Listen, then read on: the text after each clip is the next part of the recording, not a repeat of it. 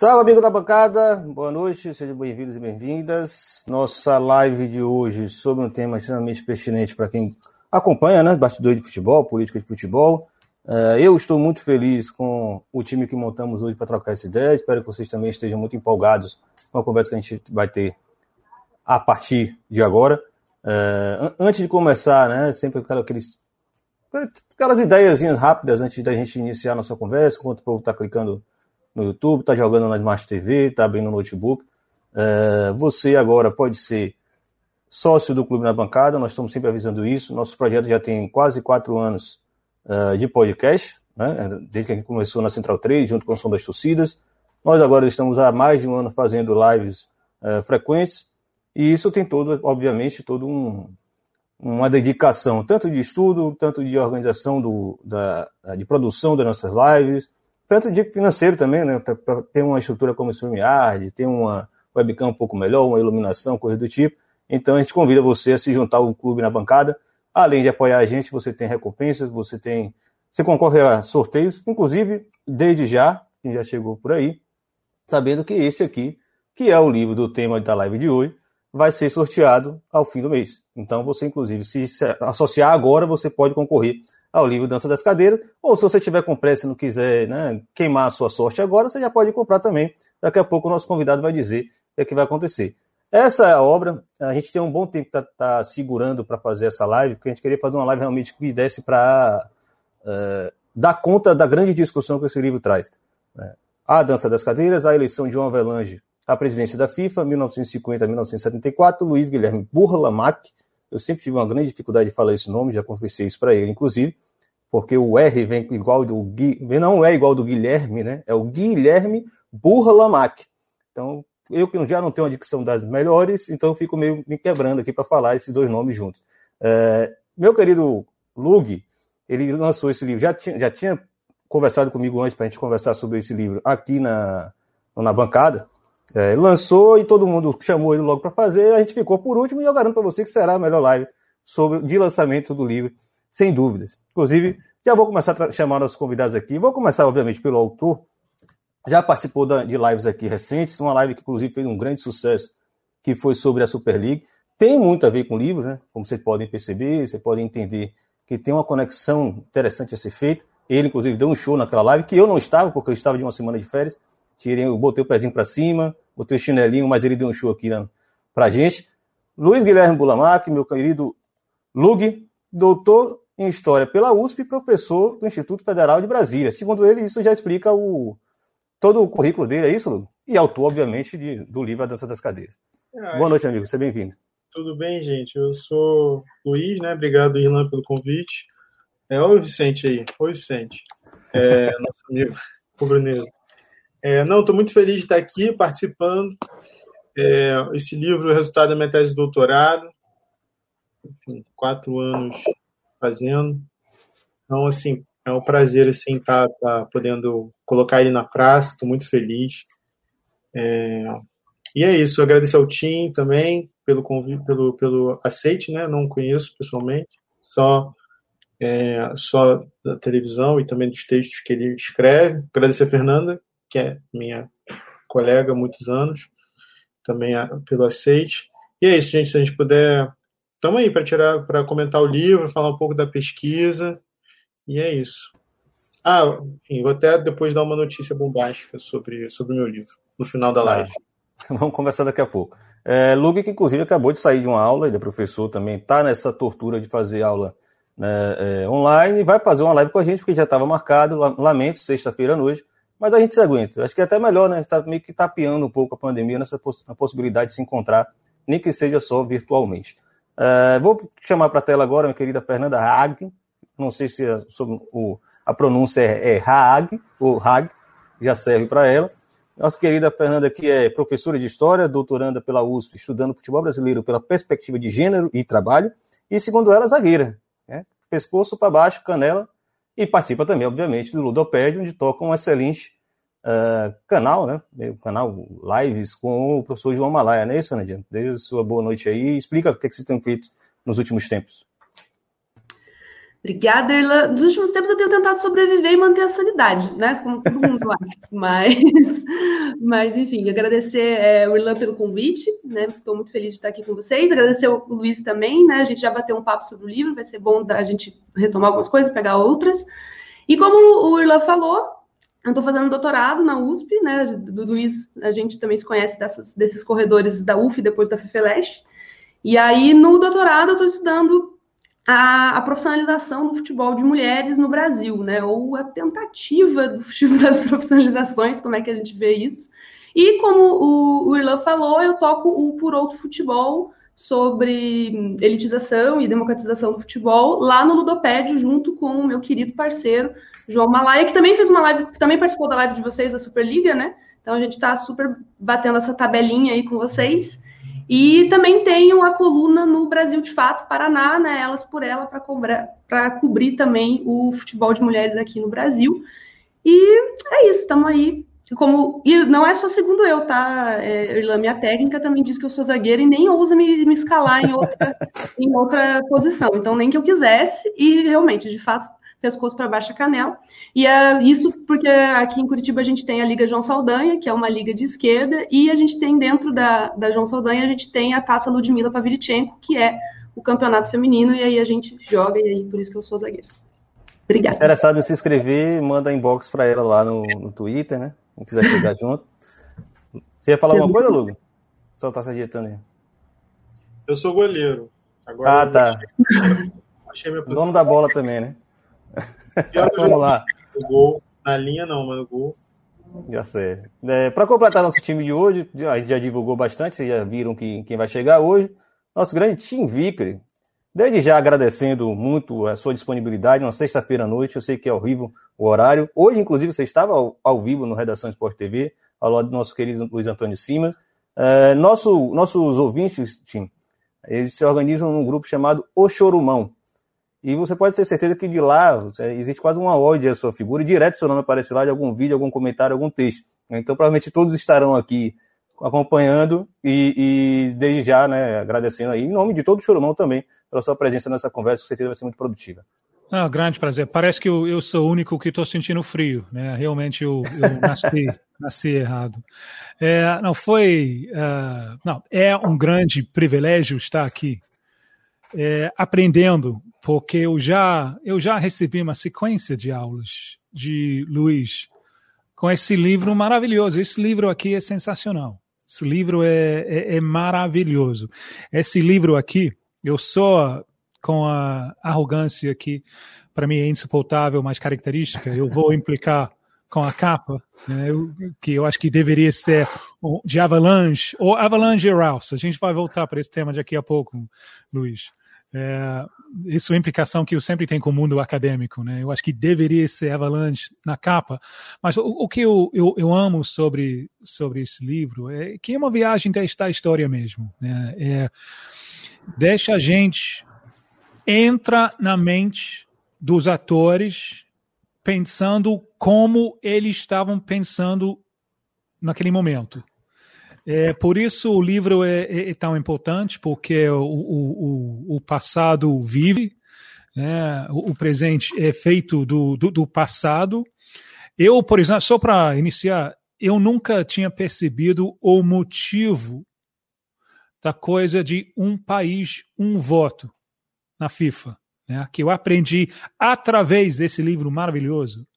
Eu aprendi que no início mesmo grande concorrente da FIFA é a Associação Inglesa. Né? Então, um país, um voto é uma maneira de atrair os outros federações europeias para um lugar onde eles têm voz e não uma subservência de, uh, por baixo de uma guarda-chuva inglesa, né? como as federações de Argentina e Chile afiliados diretamente com a, com a Associação Inglesa que, por ser inglesa, imperial e tal, era internacional por natureza também. Então, é, a, a coisa de um país, um voto, que ainda é muito importante dentro da FIFA, esse livro me, me contou o porquê disso aí.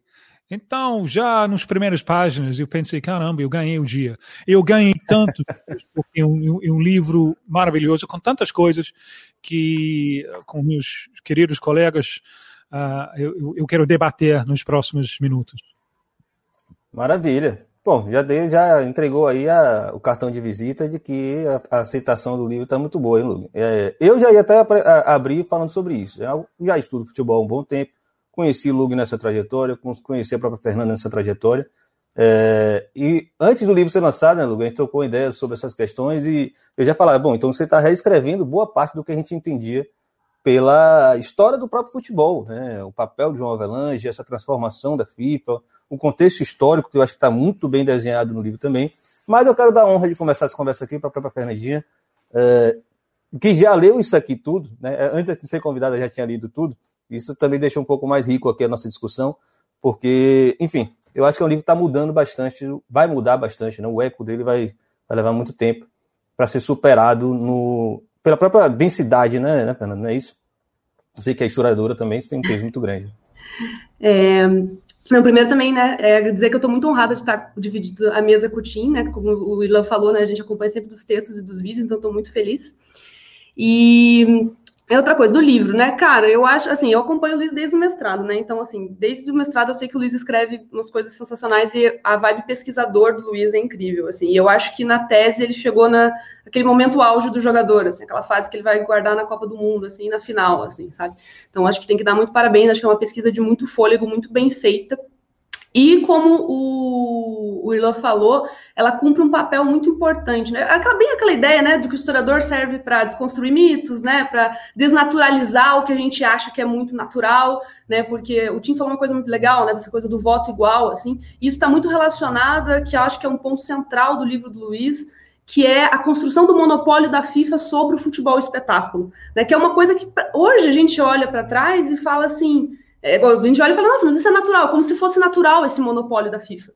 E ele não é, né? Ele é construído historicamente, e o Luiz mostra isso muito bem do, no livro, assim, né? Claro, ele está falando do, da, da, eleição do Avelange, mas, mas ele, né, ele, ele faz um, um recuo no tempo para trazer essa, essa construção e como que esse monopólio foi construído e de como ele é contínuo, né? Como a FIFA precisa é, continuar fazendo isso, né? precisa continuar garantindo esse, esse, monopólio. E aí, obviamente, né, coisas como a Superliga vão balançar é, tudo isso, né?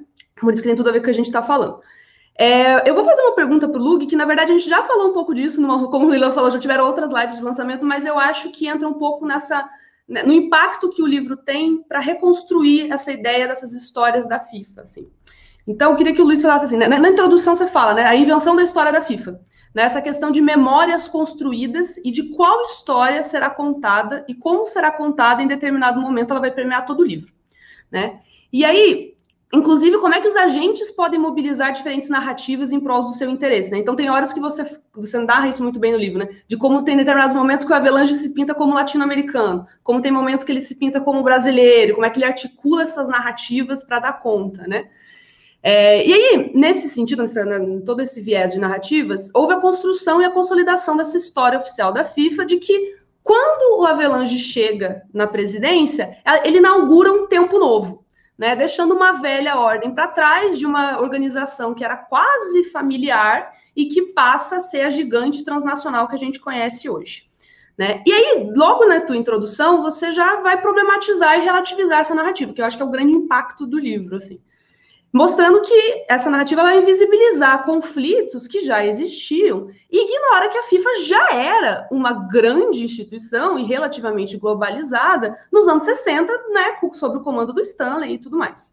Aliás, você também vai problematizar essa imagem do Stanley como ingênuo, do Stanley Ruse, né, como ingênuo, como despreparado, né, e que é por isso que o Avelange dá uma volta nele, né, então, acho que se você pudesse explorar um pouco mais esse debate dessa, é, dessa invenção dessa história oficial da FIFA, né, e que teu livro vai desconstruir, né, e um pouco outra coisa, né, no epílogo, já no final do livro, você traz uma comparação, né, da crise da FIFA do início dos anos 70, né, que vai culminar que o Avalanche aproveita essa, essa fratura, digamos assim, com a crise que a FIFA viveu na última década né, relacionada às denúncias de corrupção, a prisão dos dirigentes da FBI, enfim, obviamente, a queda do Blatter, que era o sucessor direto do Avelange, né? com tudo isso, o que, que é a história e a memória que a FIFA conta hoje sobre o Avelange? Né? E aí eu acho que isso tem um pouco a ver também é, com o que rolou essa semana, né? Que a CBF está polvorosa, né? Com a, com a, crise do Rogério Caboclo e tudo mais, e aí a FIFA e a Comebol falaram que estão é, assustadas ou preocupadas com o reaparecimento do Del Nero e do Ricardo Teixeira, que é genro do, do, do Avelange, né? É, no cenário político do futebol brasileiro, né? E que é uma narrativa, que é, que é uma essa história dessa FIFA, essa, essa, crise recente da corrupção, é um negócio que o Infantino tenta botar para debaixo do tapete o tempo todo. Né? Então, assim, qual que é a, com base em tudo isso, né? Qual que é a narrativa que hoje a FIFA tenta contar sobre a Avelange, né? Será que era a mesma do que tinha antes? Lug, antes de você começar a falar, só levantar aqui, tem Francisco Fernandes, nossa audiência é internacional. Hoje não é só a mesa internacional, não, a audiência também é internacional. Provavelmente foi o que fez uma boa divulgação da live de hoje. E aí, obviamente, por uma questão de barreira linguística, ele está pedindo para a gente falar um pouco mais pausadamente. Porque eu falo muito rápido, Fernanda fala muito rápido. Então aí você pode segurar um pouquinho para facilitar a compreensão. Vai lá. Obrigado. É, pô, tenho nem tem aquela expressão, né? Não sei se não tenho nem roupa para receber tanto elogio assim. É, fico até, enfim, Fernanda já, já comentou meu livro em outra ocasião, a gente teve a oportunidade de discutir isso em outra ocasião, mas eu, fico, eu fiquei muito feliz, fiquei até emocionado aqui com os elogios que o Tim fez. É, e eu chamei o Tim até porque eu estava vendo um programa uma vez, e eu, lem, eu lembro que o, que o, o Tim problematizou. Um, acho que foi a única pessoa que eu é, ouvi na imprensa, alguma outra pessoa pode ter falado, mas eu nunca ouvi fazer uma, uma, uma, uma, uma visão um pouco mais crítica dessa história oficial do Avalanche. Eu ouvi o Tim falando sobre isso em algum momento, em algum lugar, já não sei se foi no redação, não lembro. Então ele, eu, eu achei que ele fosse ter é, esse interesse né, no meu livro, justamente porque eu fiquei com aquilo na, na cabeça. Falei, pô, esse cara conhece mais dessa história do que a média né?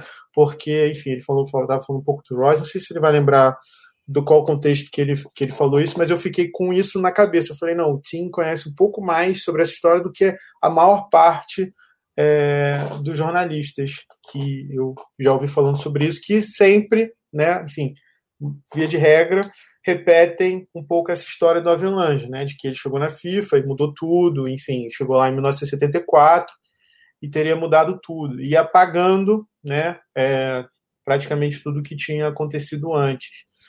Então eu sim, eu, eu fiquei com isso na cabeça e acabei falando, sugerindo esse nome, sugerindo o Tim chamar Milan.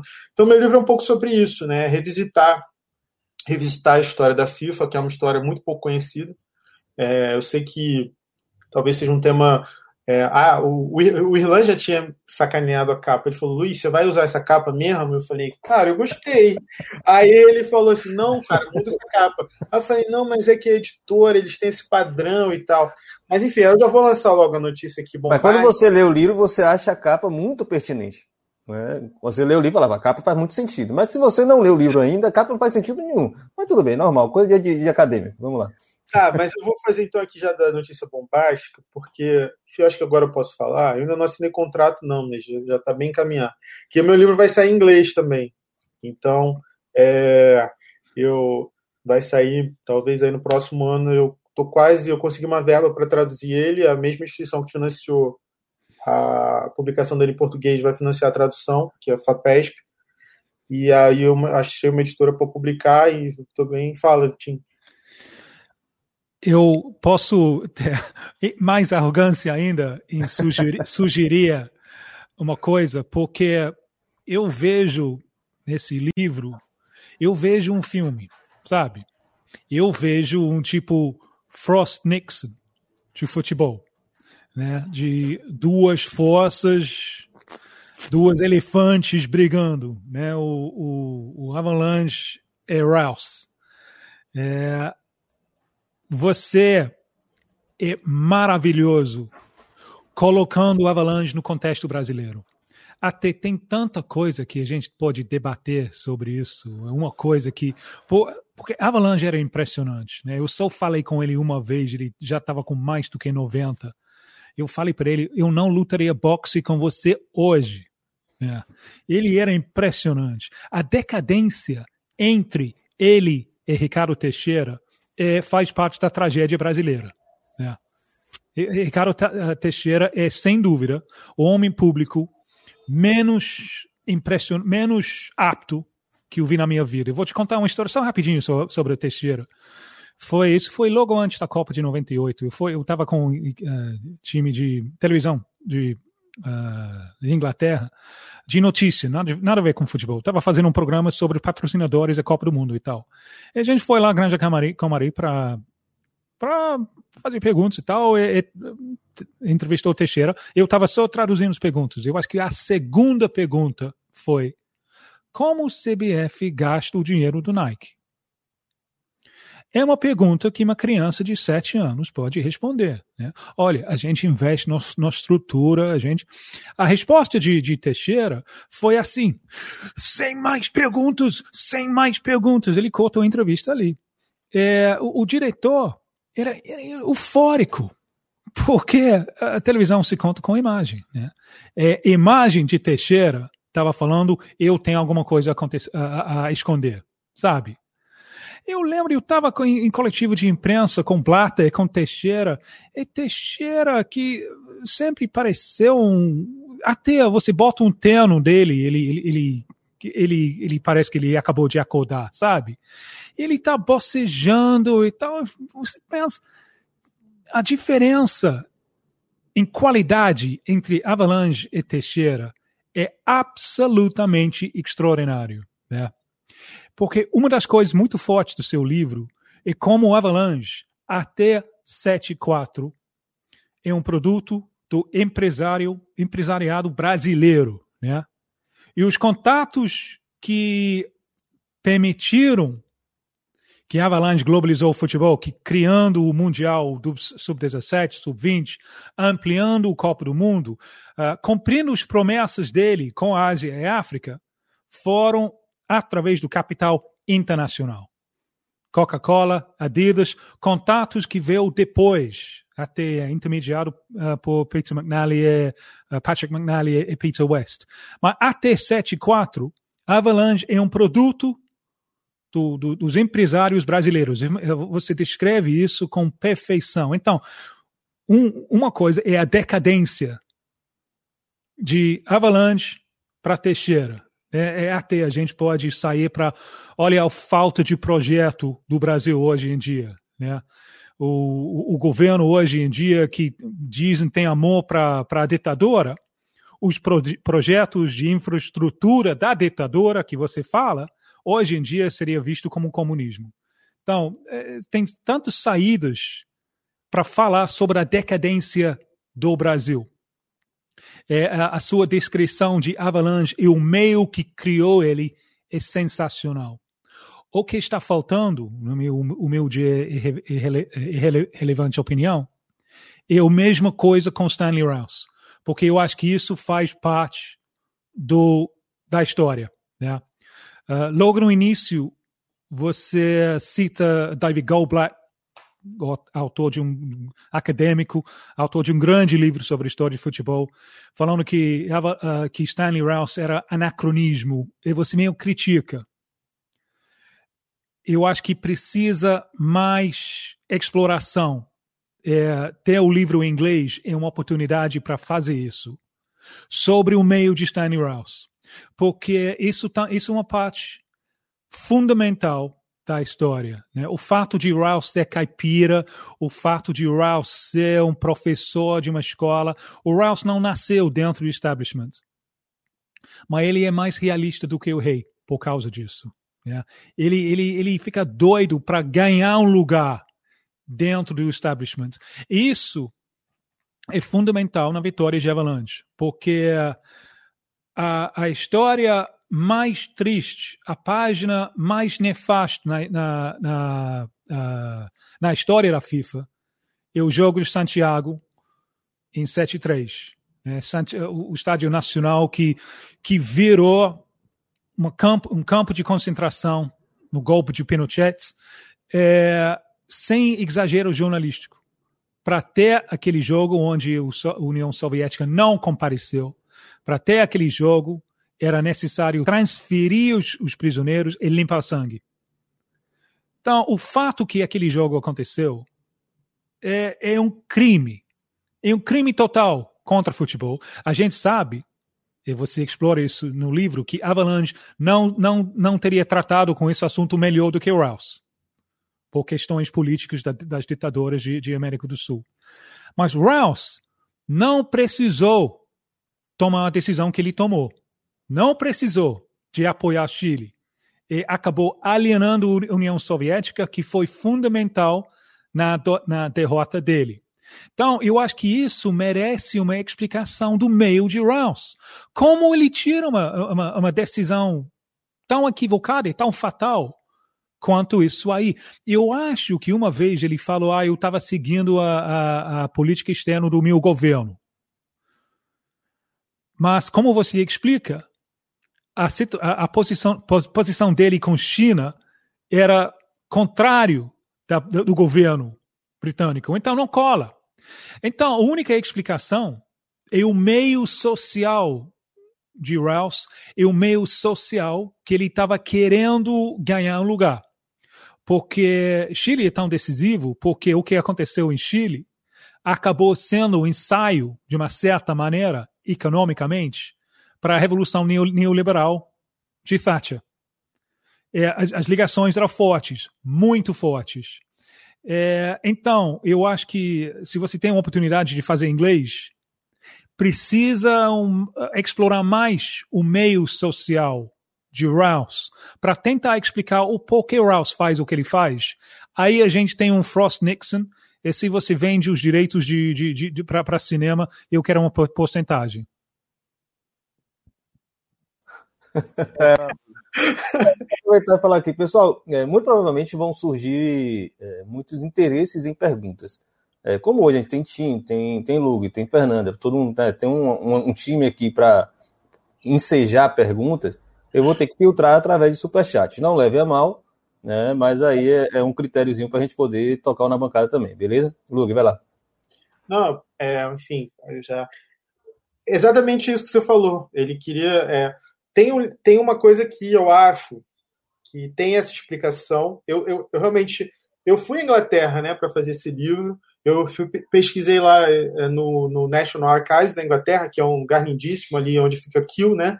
É, e, eu não, e eu tive uma limitação, né, que eu não achei muita coisa sobre o Royce nos anos 30 que talvez eu tivesse que fazer essa volta para os anos 30, que é quando ele começa ali a carreira dele como juiz e tal. E é muito interessante isso que você colocou, que realmente o Royce ele não era o primeiro nome. Ele não era. A gente está pensando na Football Association dos anos 30, dos anos 40, a gente está tá falando é, de uma instituição muito elitista, muito aristocrática. E o Royce é isso que você falou, ele era filho de professores, né?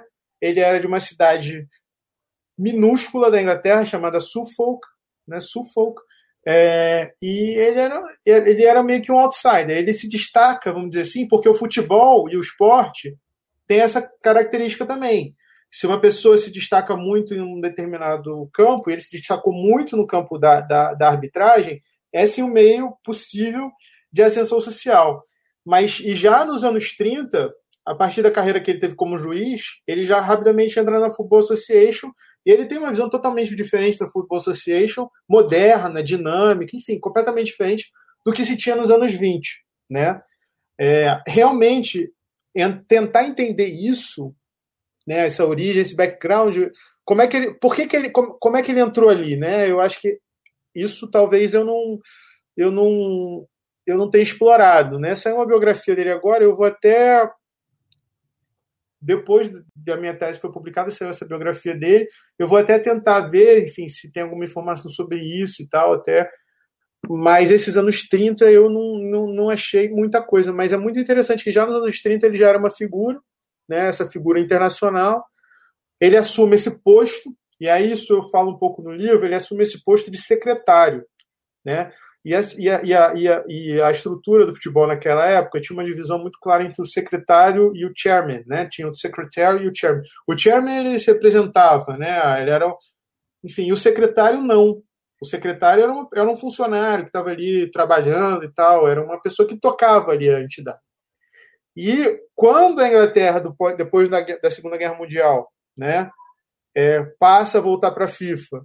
Quando o Júlio Rimet, que tinha toda aquela importância, a criação da Copa do Mundo, enfim, se aposenta, a Inglaterra, é, naturalmente, já se tinha essa ideia de que a Inglaterra ia indicar o próximo presidente da FIFA, pela, até pela força do Império, as novas nações entrando e tal. E o Royce, já naquele momento, ele realmente já era a figura mais conhecida. Ele já era muito mais conhecido do que o Drury, né? que foi o que foi indicado no primeiro momento. Mas por que, que ele não foi indicado? Ele não foi indicado porque ele ocupava essa posição de secretário. E aí talvez seja até uma coisa é difícil para trazer para o presente, que tinha um, um, artigo no código da FIFA que proibia quem, quem exercesse atividade remunerada vinculada ao futebol de exercer a presidência da FIFA. E como ele tinha esse cargo de secretary, ele não podia concorrer. Então, no primeiro momento, indicam o Drury. Só que o Drury fica três anos e tem um problema de saúde acaba falecendo. E aí não tem como, porque ele é. Ele não tem outro nome mais. Né? Esse, esse negócio que você explica sobre a diferença social do COI e da FIFA é sensacional. Né? COI é, é, é, a coisa aristocrática, é universal, tal. FIFA é, é a, a, burguesia urbana, né? É, é, sensacional. Eu nunca tinha ouvido falar de Hirschman, o bancário holandês, que você conta da importância dele no, no, no início da, da, da, FIFA. E como a burguesia, quando o futebol vira tão popular, a, a, o recuo muito forte no Brasil, muito forte na vida de Avalanche, é que, tá bom, a gente vai deixar os campos para uma coisa mais meritocrática, né, para o povão, mas a gente vai manter a nossa importância mantendo amador, amadorismo nos dirigentes. Então, jogador pode receber, dirigente tem que ser, profe, uh, tem que ser ama, amador, e aí a, a burguesia consegue manter a tua, a, a tua, o seu controle. É fascinante a, base social diferente entre COI, que é internacional. Eu não sabia nada sobre COI, eu aprendi tudo através desse livro aí, onde o dirigente de COI é uma representante do COI no país, e não o contrário. Né? FIFA, o delegado da FIFA é um delegado do país dele na FIFA. Então, é esse, esse diferença no papel do, do Estado nacional entre COE e, e, FIFA é fascinante. Eu aprendi, aprendi tudo isso no livro. Eu só aproveitar o gancho também para provocar algumas coisas, Lugo. É, como eu falei lá no começo, né? O, para mim, o grande lance desse livro é, é, é que está refazendo alguns é, é, lugares comuns da, da pesquisa do futebol. É, não que a pesquisa de futebol seja gigantesca, né? Mas ela já tem aí um, uma trajetória, já tem um, um, corpo, né? Já tem uma substância. Mas ainda existia, e, e aí eu trago isso porque eu, já né, sabendo o que é o público na bancada, né, que se interessa muito para essas discussões, essa lenda que sempre pairou, tanto na academia quanto fora, no jornalismo também, e você traz inclusive a figura do Andrew Jennings, né, citando o Avalanche como o, o grande é, é, vendedor do futebol, um grande promotor da mercantilização do futebol, é, e obviamente isso não se explica tão facilmente, mas existia aquele marco histórico, né, aquele evento que era Avelange chegando à FIFA em 1974. Tem um livro de Eduardo Galeano, obviamente não é uma pesquisa sobre futebol, que ele usa uma frase que eu tenho certeza que nunca existiu. Acho que ele tirou da cabeça dele, ou ele achou que existia e botou lá. Né, que a Avelange falou que chegou na FIFA para vender um produto. É, eu já pesquisei essa frase exaustivamente, sabe? Quem achou ou quem entrevistou a Avelange para existir essa aspa. Né? E não existe, simplesmente não existe. Acho que o próprio Galeano assimilou tanto essa ideia de que a Avelange foi o grande é, mercador do templo do futebol, como se o futebol antes de Avelange não fosse mercantilizado, ou já não estivesse num processo de mercantilização, né, considerando que na Inglaterra a, a, a transmissão televisiva já estava começando a chegar, né? Você tinha estádios cada vez maiores, o Brasil já tinha estádios gigantescos, né? os clubes estavam começando a se sofisticar para dar conta dessa, né, dessa renda da, do, dos ingressos, os atletas estavam começando a disputar a questão do passe livre, enfim, o futebol já estava começando a ganhar uma dinâmica própria de mercantilização. Avelange, obviamente, é um episódio extremamente significativo. Mas para mim, o que o seu grande livro, o seu livro traz, em grande medida, né, a grande é, quebra de barreira que o seu livro traz, é falar, calma, né, ele teve um papel importante, mas o Avelange que a gente conhece é 1978. Né, o Avelange 70 a 74 é outro, como o Tim destacou muito bem, é, muito mais relacionado a, a, uma certa elite brasileira ligada ao esporte em alguma medida. Né? Se beneficiava porque estava à frente de clubes importantes, estava ligado à imprensa esportiva, é, à indústria do café, enfim, segmentos muito bem desenhados, muito bem específicos, mas ainda assim nacionais, ainda assim brasileiros. Né? Então, eu até destaquei alguns episódios que você fala, é, você traz isso de forma muito interessante, que você, você mencionasse, né? você comentasse sobre isso. primeiro, como essa narrativa da modernização, você explica isso né, com detalhes, porque você foi estudar esses documentos reais, essa troca de, de, de cartas, né, esses depoimentos de quem financiou a Avelange, e você vê essa mudança da narrativa de 74 até 94, são mundos completamente distintos. A própria ditadura militar some né, nesse tempo. Parece que eles não tiveram nada a ver com a Avelange naquele período. A Avelange não tinha nada a ver com o regime militar, apesar de ter sido tricampeão mundial. É, e você fala sobre a habilidade de Avelange em construir isso. Né? Ele foi um cara muito habilidoso. O próprio Tim fala que ele tinha uma certa elegância, né? A, estatura dele, mas ele era um cara extremamente perspicaz, né? ele era um cara muito inteligente. Ele construiu essa própria imagem dele, e acho que o seu livro tem essa, essa sacada muito grande. Né? Como ele se colocou nesse lugar do modernizador do futebol, como se não existisse já movimentos muito intensos anteriormente na, na própria Europa. Né? Então tem esse episódio que eu acho muito importante. Você traz depois né, a questão da CBD, e você usa o termo, né, é, Avelange na FIFA é um subproduto da ditadura militar, você usa ditadura empresarial militar, né, acho que é um termo interessante também de você é, é, problematizar aí, porque na historiografia ele é, é bem disputado, é, que tem relação com a própria ideia do milagre econômico. Né? Então você tem grandes empresários brasileiros querendo levar a marca brasileira para o mundo, a Avelange era um, um desses, né, um desses, enfim, dessas ferramentas que eles tinham em mãos, e o próprio Itamaraty participando desse processo. É, então, enfim, amar, amarrando aqui, depois a gente pode até voltar nesse tema se for o caso. É, explica para a galera que está assistindo aqui, a gente não teve acesso ao livro ainda, o que foi esse, essa construção desse falso Avelange que transformou o futebol sozinho. Foi ele mesmo. Não, é bem interessante esses pontos que você levantou, Irlan.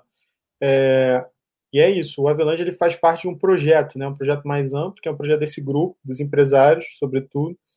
É, não é o único, né? Eu fico pensando também que em 74, mesmo ano que ele é eleito presidente da FIFA, o Emerson é, é, é o Emerson já é o Emerson Fittipaldi o Wilson Fittipaldi estão no Palácio do Planalto lançando aquele carro lá deles, a ideia de fazer uma uma, uma empresa de Fórmula 1, né, uma companhia de Fórmula 1 eminentemente brasileira. Então, é, em 74, né? Então não é um projeto só o individual de utilizar o esporte como uma ferramenta de política externa.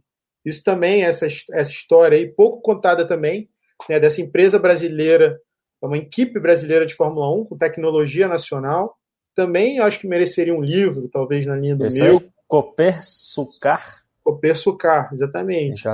É, e no mesmo ano, em 74, estão lançando o carro dentro do Palácio do Planalto. Tem foto disso. Eu esparrei com isso ali e ia, ia colar é, durante a minha pesquisa. Então, é, havia uma, uma um, um, nesse momento né, uma, um projeto, vamos dizer assim, de pensar o esporte brasileiro como uma marca. E é muito interessante porque ali havia também e, esse, e essa coisa do carro, eu nem mencionei isso no livro, mas essa coisa do carro não é um projeto como talvez tivesse sido em outros momentos. De, de, de, não, aqui os jogadores brasileiros jogam muita bola, enfim, tem aqui esse talento natural e tal, né? Não, o Brasil é um país que tem um projeto de desenvolvimento. Olha só como a gente está mostrando aqui no nosso carro, na nossa tecnologia. Eu, eu, eu acho que a gente está mostrando aqui no Avelanche também, que é, uma, é a gente tem um know-how. Né? A gente não é mais aquele país que só jogava bola. Então a gente quer se vender como um país que também produz tecnologia. O todo Pelé é louro, né? Todo o discurso do Avelange é o discurso da tecnologia, da técnica, do desenvolvimento, da racionalidade econômica. Né? Então é vender esse, esse projeto de país internacionalmente. E é muito interessante, eu até brinco assim, informalmente, né? que ele parece um político paulista, porque os políticos paulistas, não sei se vocês já repararam isso, toda eleição tem algum candidato lá do governo de São Paulo que se candidata a presidente. Aí é sempre assim, não, eu vou fazer no Brasil o que eu fiz em São Paulo. O Avelange, eu vou fazer na FIFA o que eu fiz no Brasil. Né? E, e vou desenvolver tecnologia, vou investir em estádios, é, vou é, capacitar né, técnicos, treinadores, é, e enfim, e, e esse discurso é um discurso também que se aproxima, por sua vez, do discurso do governo, que é o discurso. Tem até uma entrevista que o Avelange deu na France Football, que é uma entrevista 72, mais ou menos, que eu acho que eu cito no livro, que ele fala o seguinte: é, o, o, eu acredito numa democracia auto, é, autoritária. Ele fala assim: que o técnico é o rei e todas as outras pessoas são ouvidas pelo técnico. Então é o desenvolvimento a crença no desenvolvimento em nome da técnica. Então, é, era essa imagem que ele queria vender. Nada, nada da seleção brasileira foi por acaso. Hum. É, tudo ali foi pensado e planejado na seleção de 70, né? Então, tudo que a gente ouviu, escutou falar sobre a seleção brasileira de 70, que teria, não, futebol arte, espontâneo, ele quer construir uma outra narrativa, quer dizer, olha, nada disso foi espontâneo. Isso aqui foi fruto do desenvolvimento, foi fruto da preparação. A gente fez tudo que a gente podia, mandamos até os caras para a NASA, né?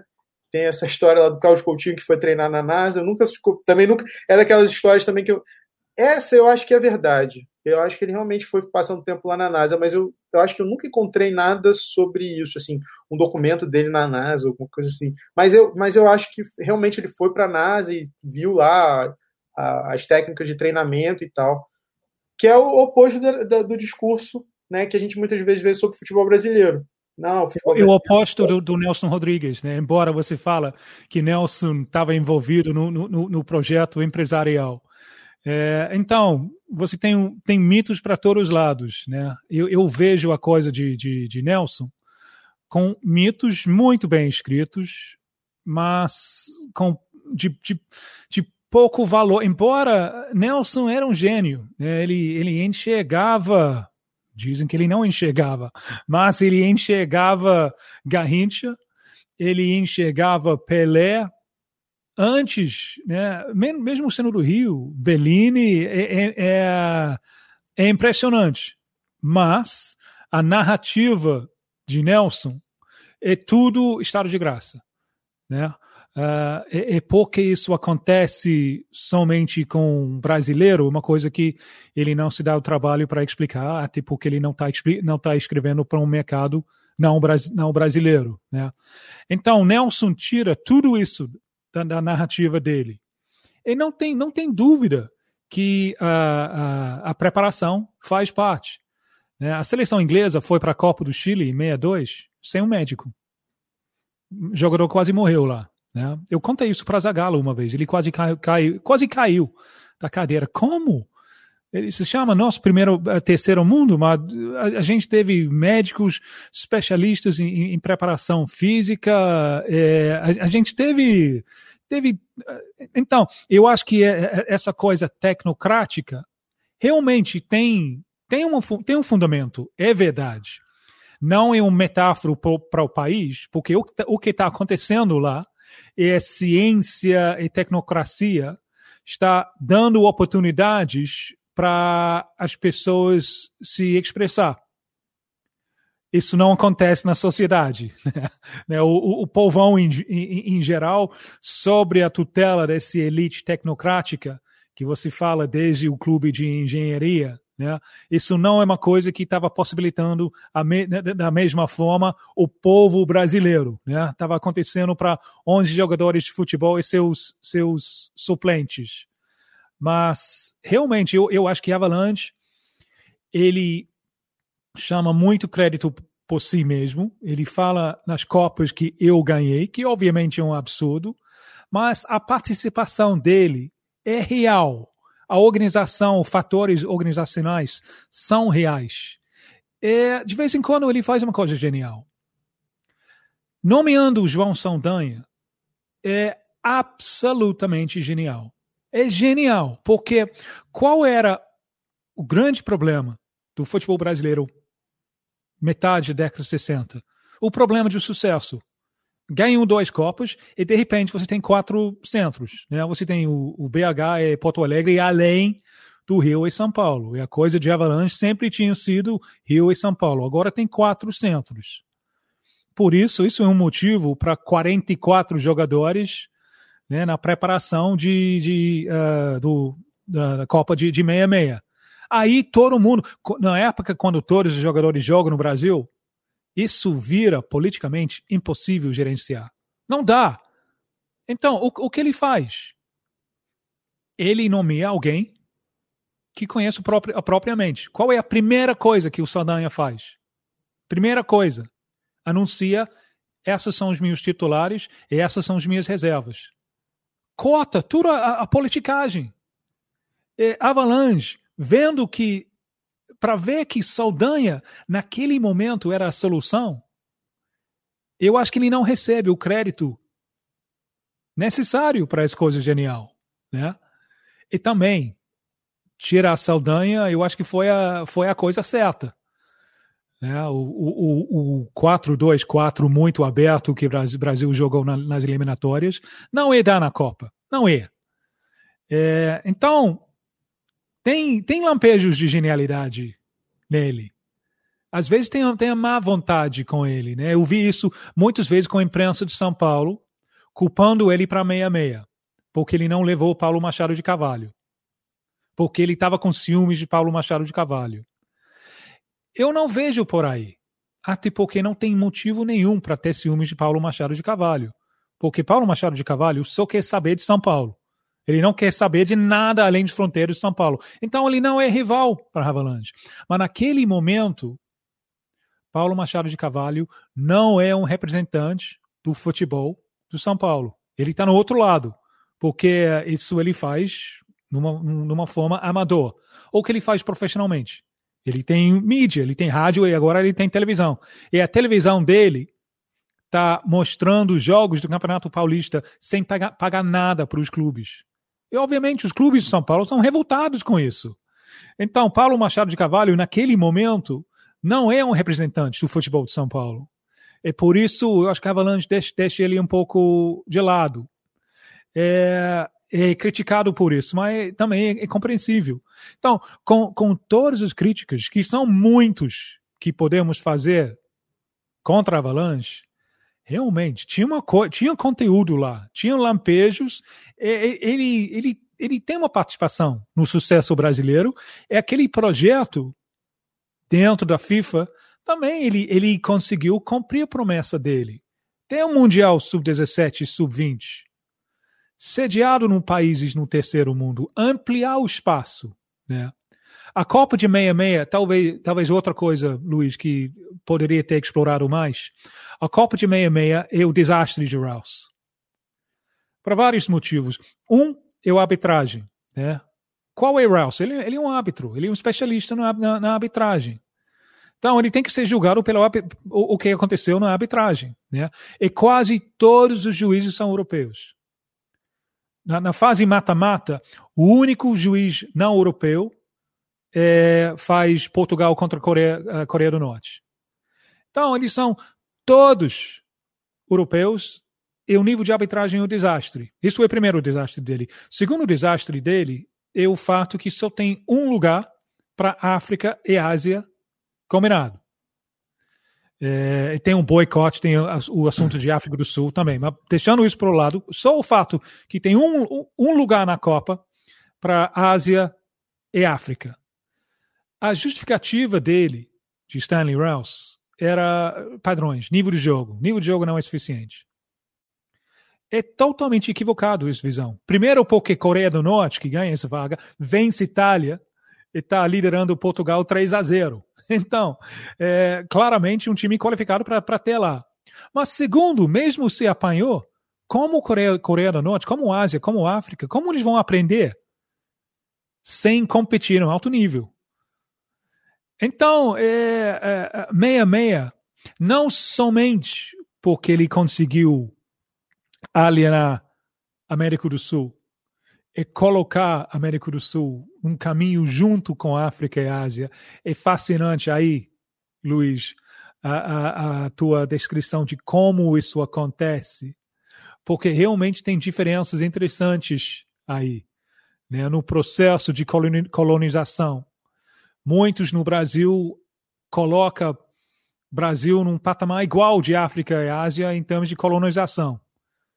Eu estou vendo o Fernando, Luiz Guilherme, talvez um pouco menos Elan, eu estou vendo colonizadores. Né? O, o, o, processo na América do Sul é diferente do processo de África e Ásia. Né? É totalmente diferente. Né? O, o, o espaço pode ser colonizado, mas os povos muito menos. Então, você tem a pesquisa de DNA agora está mostrando um Brasil muito mais europeu do que, do que se pensa. Então, qual é o lugar de, de Brasil e América do Sul nesse contexto? O lugar é junto com a Europa ou com, com África e Ásia.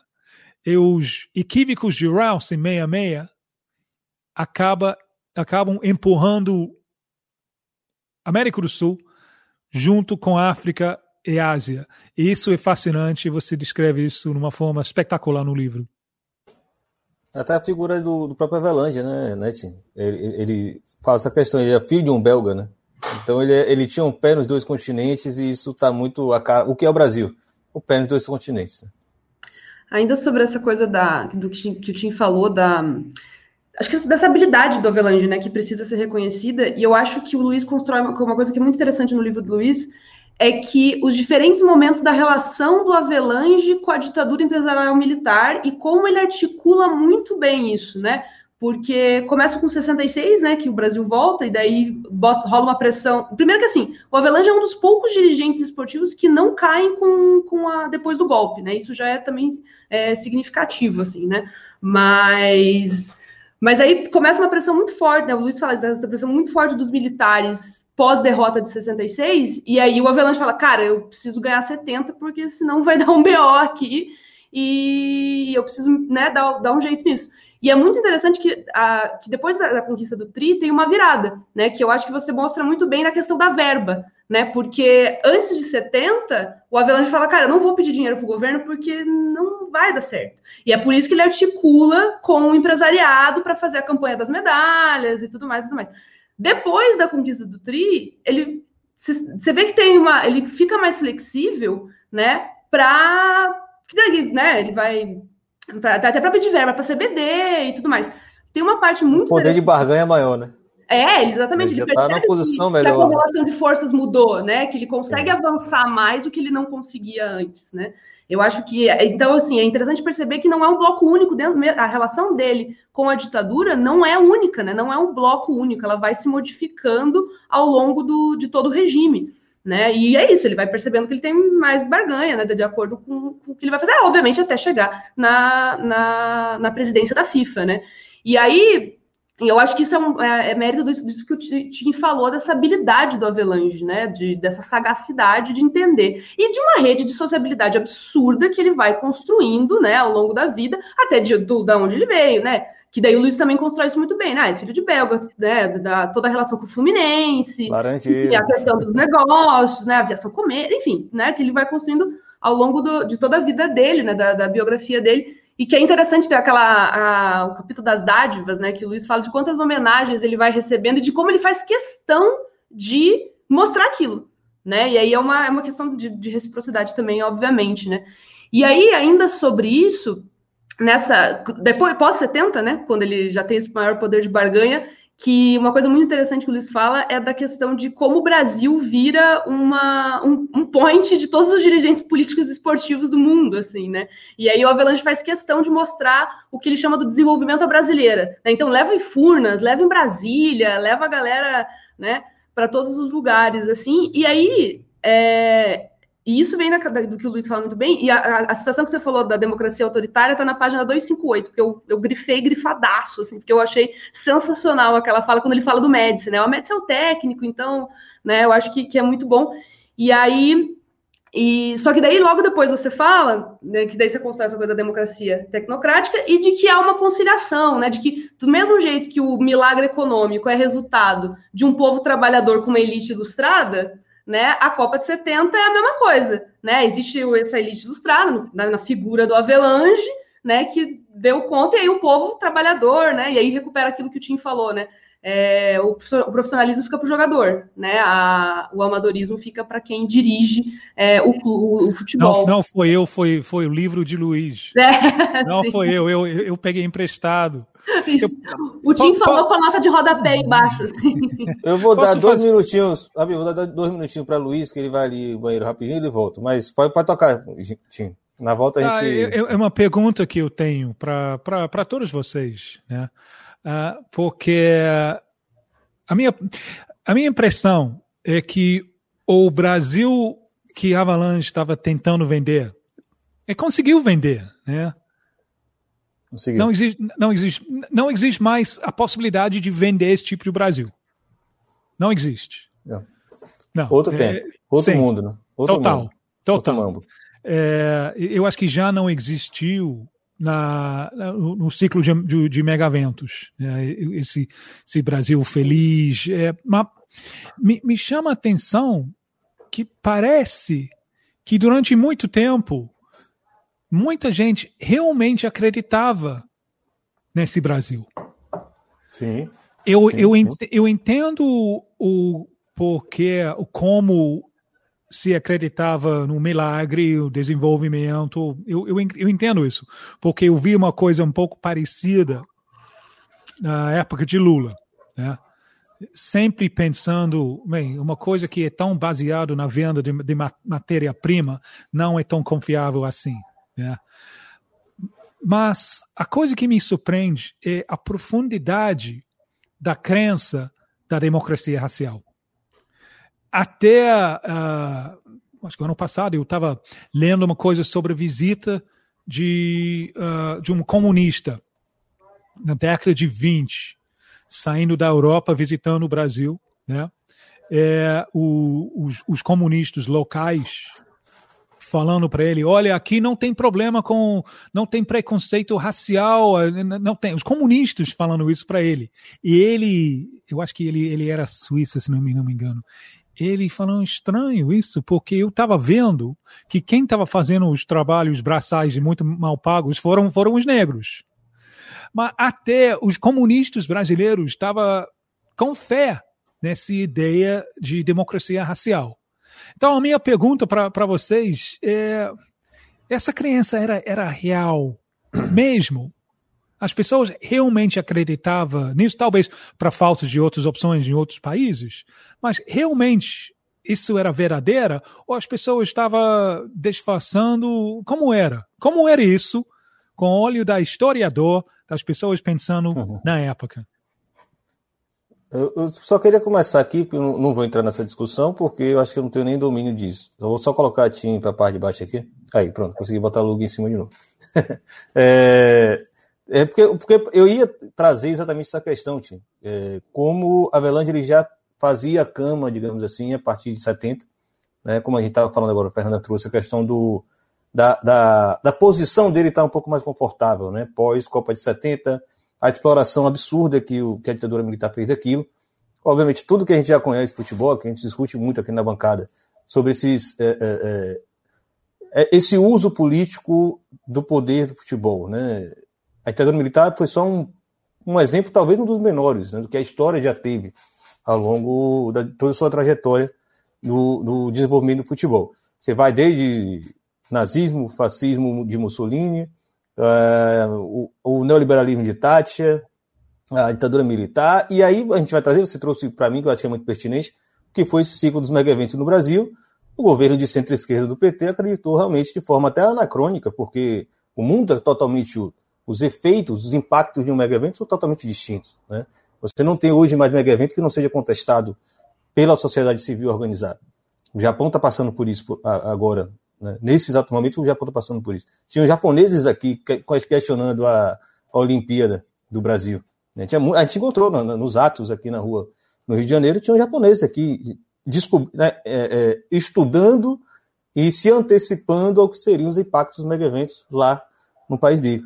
É, e aí é, tem um, um, episódio que eu acho interessantíssimo, eu não tinha também essa dimensão, se não fosse o livro de Lug, eu não conheceria. Quer dizer, eu sabia que existia, mas não sabia o que, como é que ele se encaixava. Que é a tal da mini Copa de 1972. É, que é, inclusive tem a, a, a, visita de Stanley Rose, eu vou falar Rose agora porque já tem a pronúncia oficial, mas eu chamava Rose, é, que ele tem vem que, tem Brasil, que abrir mais a boca, são não ser Rouse. português, Rouse, isso. Rouse, né, tá bom. É, e ele vem para o Brasil e ele vem conhecer todos esses estádios, e Luga até destacou, ele me mandava, né, durante a pesquisa dele, olha essa aspa, né, as maluquices que, que, que o Rawls falava, né, na época, Luga, dos estádios do Nordeste, estádio do Norte, né, tinha umas coisas assim bem bárbaras mesmo, você não sei, se, se fosse nos tempos atuais, é, tomava porrada de todo lado. Mas a Copa, a mini Copa de 72, que era para apresentar os estádios brasileiros da ditadura militar, já é um evento extremamente significativo. Acho que é pouco falado, inclusive, ou, ou pouco compreendido, ou eu perdi o bonde da história e não compreendo também. Mas é uma espécie de um uso de um mega evento esportivo em outro período histórico, obviamente, outro contexto, muito distinto, mas é esse é, comparável, talvez, aquelas exposições universais, né, que existiam no início do século, e teve aqui no Rio de Janeiro, em 1922, que fez o aterro do Flamengo, né, que era exatamente essa vitrine né, para o mundo. Obviamente, você vai higienizar a cidade, vai botar pobre na caçamba do, de um caminhão e levar para longe, você vai matar gente, você vai é, é, derrubar o morro que tem no Morro do Castelo, mas em suma, é, é uma oportunidade, né? E Avelange, de fato, ele era essa figura num contexto histórico muito específico. O rapaz que está aqui, o Francisco Fernando, ele trouxe né, a questão da, da Copa de, no México de 1970, como, segundo ele, Avelange talvez tivesse alguma participação, né? Ele provoca aqui para os uruguais, segundo ele, né? É, tem isso, né? É, esse, essa movimentação mexicana da, das grandes, grandes conglomerados midiáticos que no Brasil ainda não estavam tão consolidados, lá já existiam futebol de litros, né? Como é que funciona? Tá. É que vocês falaram tanta coisa, tanta coisa interessante, eu queria retomar algumas coisas. É... Pô, o Tim tá me dando tanta sugestão que a versão em inglês vai ter 800 páginas do livro. e, e, um, e um filme. E um filme. É, e um filme ainda. O verdadeiro filme da FIFA, né? Não é aquele, aquele horroroso que criaram no. É, exato. Enfim, o, uma coisa que, que o Tim perguntou sobre a democracia racial que eu queria comentar, eu queria comentar também a questão do empresariado. É, o ponto também foi. Acho que até passou um pouco o que eu queria falar, eu tenho que, vou ter que lembrar aqui, mas tinha um, tinha um ponto que eu queria comentar. É, sobre a questão da democracia racial, é difícil dizer assim, na época dos anos 60 e 70 já também já tinha propaganda, é, não propaganda, né, mas tinha pessoas do movimento negro denunciando internacionalmente o que acontecia aqui no Brasil. Só que se a gente pensar no que, que era o Brasil, é até. Dentro do contexto dos anos 60 e 70, era, é, era realmente até. Tinha algumas coisas. Claro que o Brasil é um país, né? A gente sabe hoje, o Brasil é um país racista. Mas é quando, era, quando você contrastava o que acontecia no Brasil com outros países, sobretudo o caso da África do Sul, aquilo chamava atenção de, de, de outros, sobretudo dos países de alguns olhavam, pô, então tem aqui, talvez tenha aqui alguma coisa diferente, né? É, enfim, do ponto de vista, até mesmo em relação aos Estados Unidos, né? Se a gente pensar o, o que, era o Brasil e o que, que era os Estados Unidos nos anos 60, não dá para dizer que é, que é a mesma coisa, né? É claro que, enfim, é, é uma outra forma perversa de racismo, mas talvez aquilo ali chamar, talvez pudesse construir um argumento que as pessoas acreditam. Acho que tinha ali uma, um, uma coisa que se construiu um argumento em cima daquilo. Eu acho que eu nem sei se eu menciono isso no meu livro, mas uh, a primeira crítica pública ao apartheid na África do Sul é, veio do Juscelino Kubitschek, né, em 50 e pouquinho. Né, quando a portuguesa Santista foi jogar lá na África do Sul, o presidente falou: não, eu vou falar, não pode acontecer isso, não pode separar brancos e negros. Então tinha algum ali tem algum tem um limite, né? Uma coisa que talvez fosse aceitável para um americano do Sul, no Brasil, o presidente se manifestou, falou: não, isso aqui não é aceitável. Não, então, fascinante. Um... Não, não está no livro não. É, é fascinante isso aí. Absolutamente, absolutamente fascinante. Então tem uma. O Elau fala muito disso, né, Lug? É, Ronaldo Elau ele, ele estuda muito essa questão, né? Com a própria ONU reconhecia o Brasil como o país da democracia racial. Existia um discurso internacional que favorecia essa narrativa meio torta. Né? Isso foi um pouco desmistificado já nos anos 40, porque a ONU teve isso, né? No momento da, da primeira guerra, da segunda guerra mundial, e aí mandaram o pessoal vir aqui fazer pesquisa no Brasil. É também interessante, porque eu não sou especialista nesse tema, mas mandaram os cientistas sociais vir aqui fazer pesquisa no Brasil para dizer que o Brasil era uma democracia racial. E o pessoal chegou à conclusão de que não. Então, é, é essa, no, final, no final da Segunda Guerra Mundial, a gente fala, vamos estudar lá o Brasil, o laboratório brasileiro, para ver o, o, país que está tá fazendo isso direito. Aí eles falaram, não, não está fazendo isso direito. Uhum. Então foi um pouco isso. Mas tinha, tinha assim, essa ideia, enfim, em alguns momentos, como esse momento que eu citei é, do Juscelino, né? Porque o mito, assim, a força, é muito interessante isso, porque por mais isso é até uma coisa um pouco difícil de explicar, mas enfim, não sei se eu vou conseguir ser claro. Mas o fato de que tem esse mito, de que algumas pessoas acreditam nele, tem um peso, por mais que ele seja um mito, uhum. né?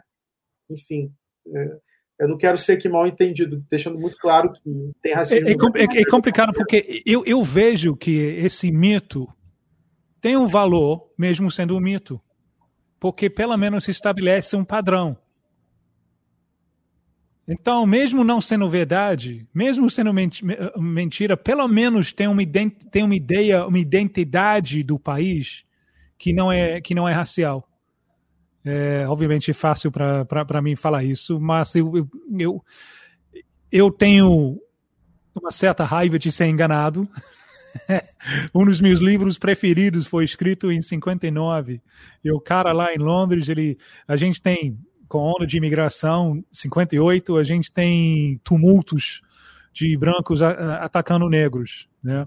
Ele, uh, apavorado com isso, no final do livro, ele quer fugir para o Brasil.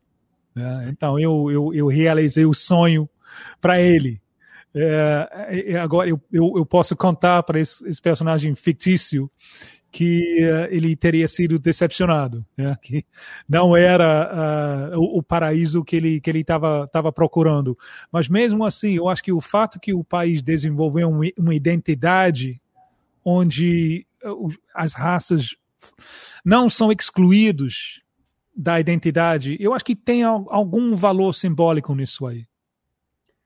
E eu acho, só complementando, acho que além desse valor simbólico e dessa permanência dessa ideia da democracia racial no Brasil, que foi o que o pessoal falou, né? Tem gente que acredita nisso até hoje, né? É, a gente precisa lembrar que há uma ação estatal em diferentes contextos históricos né, né, no Brasil do século XX que, em diante que, que vão investir nisso, né? É, obviamente, né, o governo Vargas, né, na primeira fase da, da era Vargas, investe nisso absurdamente, né? Então toda aquela coisa de é, o próprio, né, a própria Casa Grande Senzala, né, não é à toa que, que o Gilberto Freire edita no próprio, na, era, na, na, era Vargas, né, e aí toda essa ideia de, de uma identidade nacional pautada na miscigenação, símbolos nacionais, tudo que a gente já sabe, né, então isso surge, e assim, mas há uma, uma preocupação, um investimento do Estado nisso, né, que eu acho que é muito significativo, e que, por exemplo, na ditadura a gente vai ver de novo, né? Essa ideia de que há uma sociedade harmônica no Brasil. Por que, que você não quer? Porque você não quer conflito. é, é, é, muito interessante, né? Tem um interesse por trás né, disso, e ao mesmo tempo que a ditadura estava né, tentando abafar, colocar panos quentes nessa, nessa ideia desses possíveis conflitos, a partir dessa ideia de uma harmonia racial e social no Brasil, ela estava censurando movimentos negros, né? Então eu acho que considerar essa a, a força da ação estatal nesse processo de é, consolidação e de permanência, de construção dessa democracia racial, é, dá um pouco do tom de por que ela encontra tanta permanência também. Eu acho que, é, acho que é um ator importante a gente considerar isso na balança, assim, também. E tem uma coisa, Fernandinho, que a gente não tocou ainda, mas que uma pessoa assistindo um jogo da Copa, uma pessoa na Índia ou na África assistindo um jogo da Copa do Mundo de 70 e vendo aqueles jogadores e se identificando de, com aqueles jogadores, era só o Brasil naquele momento, né? A gente olha, por exemplo, o time da Inglaterra, né? Tinha o campeão, acho que só, só tinha jogadores brancos, né? O time da Alemanha, só jogadores brancos. Todos, a África e a, e a Ásia. Do Uruguai, né? Jogadores Uruguai, praticamente, esse de 70 já acho que só era branco, porque o, o time campeão em 30 é. era diferente, mas em 50. O craque era negro, né? É. Mas era só ele, praticamente, era o Leandro Andrade, né? Monteiro é. Castilho. Eu acho que é? teve, teve alguns, alguns negros, mas Teve mas, alguns. Pouco, mas, né? mas, era, mas era o, o Brasil era, era, era ali, né? Vários, né? Então tinha essa identificação. E até hoje é muito forte porque tem vários, várias pessoas na, na África E, enfim, eu morei um tempinho na, na África, no Quênia, né? No, no, eu morei um tempinho lá, é, que a minha esposa, ela, a gente morou um tempo lá, né? enfim. É, até hoje lá o pessoal, o pessoal é fascinado ainda com o futebol brasileiro, tem essa imagem que é constru, foi construída vendo jogadores, vendo, enfim, se talvez se identificando né, com aqueles jogadores. Hoje você olha, França, a própria Inglaterra, né, é, vários jogadores egressos, é, enfim, nasceram muitos ingleses, mas enfim, também alguns de família das colônias, né, é, alguns já são ingleses de segunda, terceira geração, é, mas nos anos 60, quem era o craque inglês? Era o Matthews, era o, aquele cara que jogou lá no Preston, que eu esqueci o nome, enfim, eram jogadores São brancos. Finney. Sim, a, a, nossa, nossa imigração começa na década de 50, na verdade. Uhum. Então, a primeira, o, o, primeiro jogo, jogador negro representar a seleção inglesa foi 7-8. Mas a velocidade de mudança é muito grande. Você veja isso hoje em dia na, nas seleções. É, uhum. Mas não é somente no futebol, é o, o, o círculo de, de amigos lá em Londres tem, tem um, um, um cara de, de pais indianos, tem um cara que o pai é palestino, tem um cara que nasceu, ele nasceu na China, uh, tem um, um, que nasceu na Nigéria, tem uma mulher francesa de, de pais de, de Argélia. Então, eu, hoje em dia, eu, eu pensei isso naquela época de, de megaventos aqui, com o Brasil tentando vender a ideia de, de multirracial, eu acho que hoje em dia isso fica, fica batido. Ficou, não é, não é mais o diferencial que era uhum. 50 anos atrás.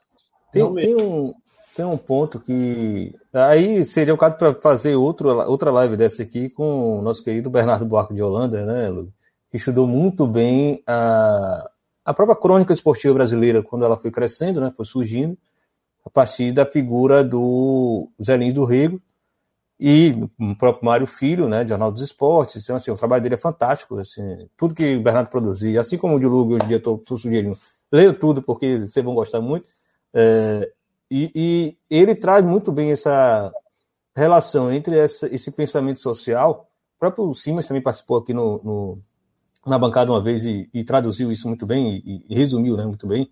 É, do pensamento social a ideia de um país diferente do resto do mundo inteiro, onde as, as raças né, convergiam, e o futebol era esse né, exemplo. Né? O futebol sempre foi essa, esse outdoor brasileiro para o mundo. Claro que a gente foge um pouco, mas parece que a gente está saindo muito do assunto do Avelange, e que não está. Né? No fim das contas, a gente não está, de forma alguma. Né? Porque existe esse elemento, esse elemento indispensável na discussão do próprio Avelange que a gente está falando. Porque o cara era um verdadeiro aristocrata brasileiro, né? Ele era um filho de, de imigrantes belgas, que não é um, um, tipo de imigrante comum no Brasil, vamos dizer assim, principalmente naquele contexto histórico, uh, que ele era o, o, típico sportsman, né? Ele não era nem um, um nadador, ele era um sportsman, ele era o cara moderno do seu período, do seu momento histórico, né?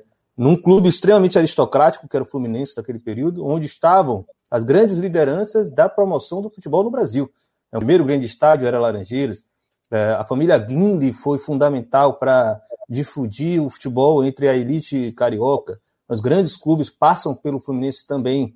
É, inclusive, tem até indício, acho que é uma provocação que a gente deve fazer, né? Como próprio, a própria elite esportiva carioca, ela é fundamental para difundir o futebol nos outros estados. Os Guindy tinham uma penetração muito grande em Salvador. É, talvez se a gente pesquisar a fundo, é, como os gringos foram importantes para levar a ideia do remo, a ideia do futebol para Salvador e difundir clubes esportivos em Salvador, a gente vai achar coisa. Né? Eu não, não duvido. Eles eram um grande proprietário de terra, inclusive, em Salvador. Né? E Avelange é filho desse, desse lugar. Né? Ele é, é, é pouquíssimo Brasil. Avelange é quase nada de Brasil. Mas ele é um cara inteligente para fazer esse movimento. Né? Se já existe esse pensamento. Gilberto Freire foi o cara que trouxe isso para a gente. Gilberto Freire é um cara extremamente respeitado lá fora apesar dele também ser famoso né, por seu pensamento regionalista, né, e, e por algum motivo entender que o futebol era um, um, um, caminho de penetração das ideias que ele tinha para o Brasil, uh, Avelange foi esse cara que contornou também, provavelmente se encaixou muito bem nesse, nesse período, né?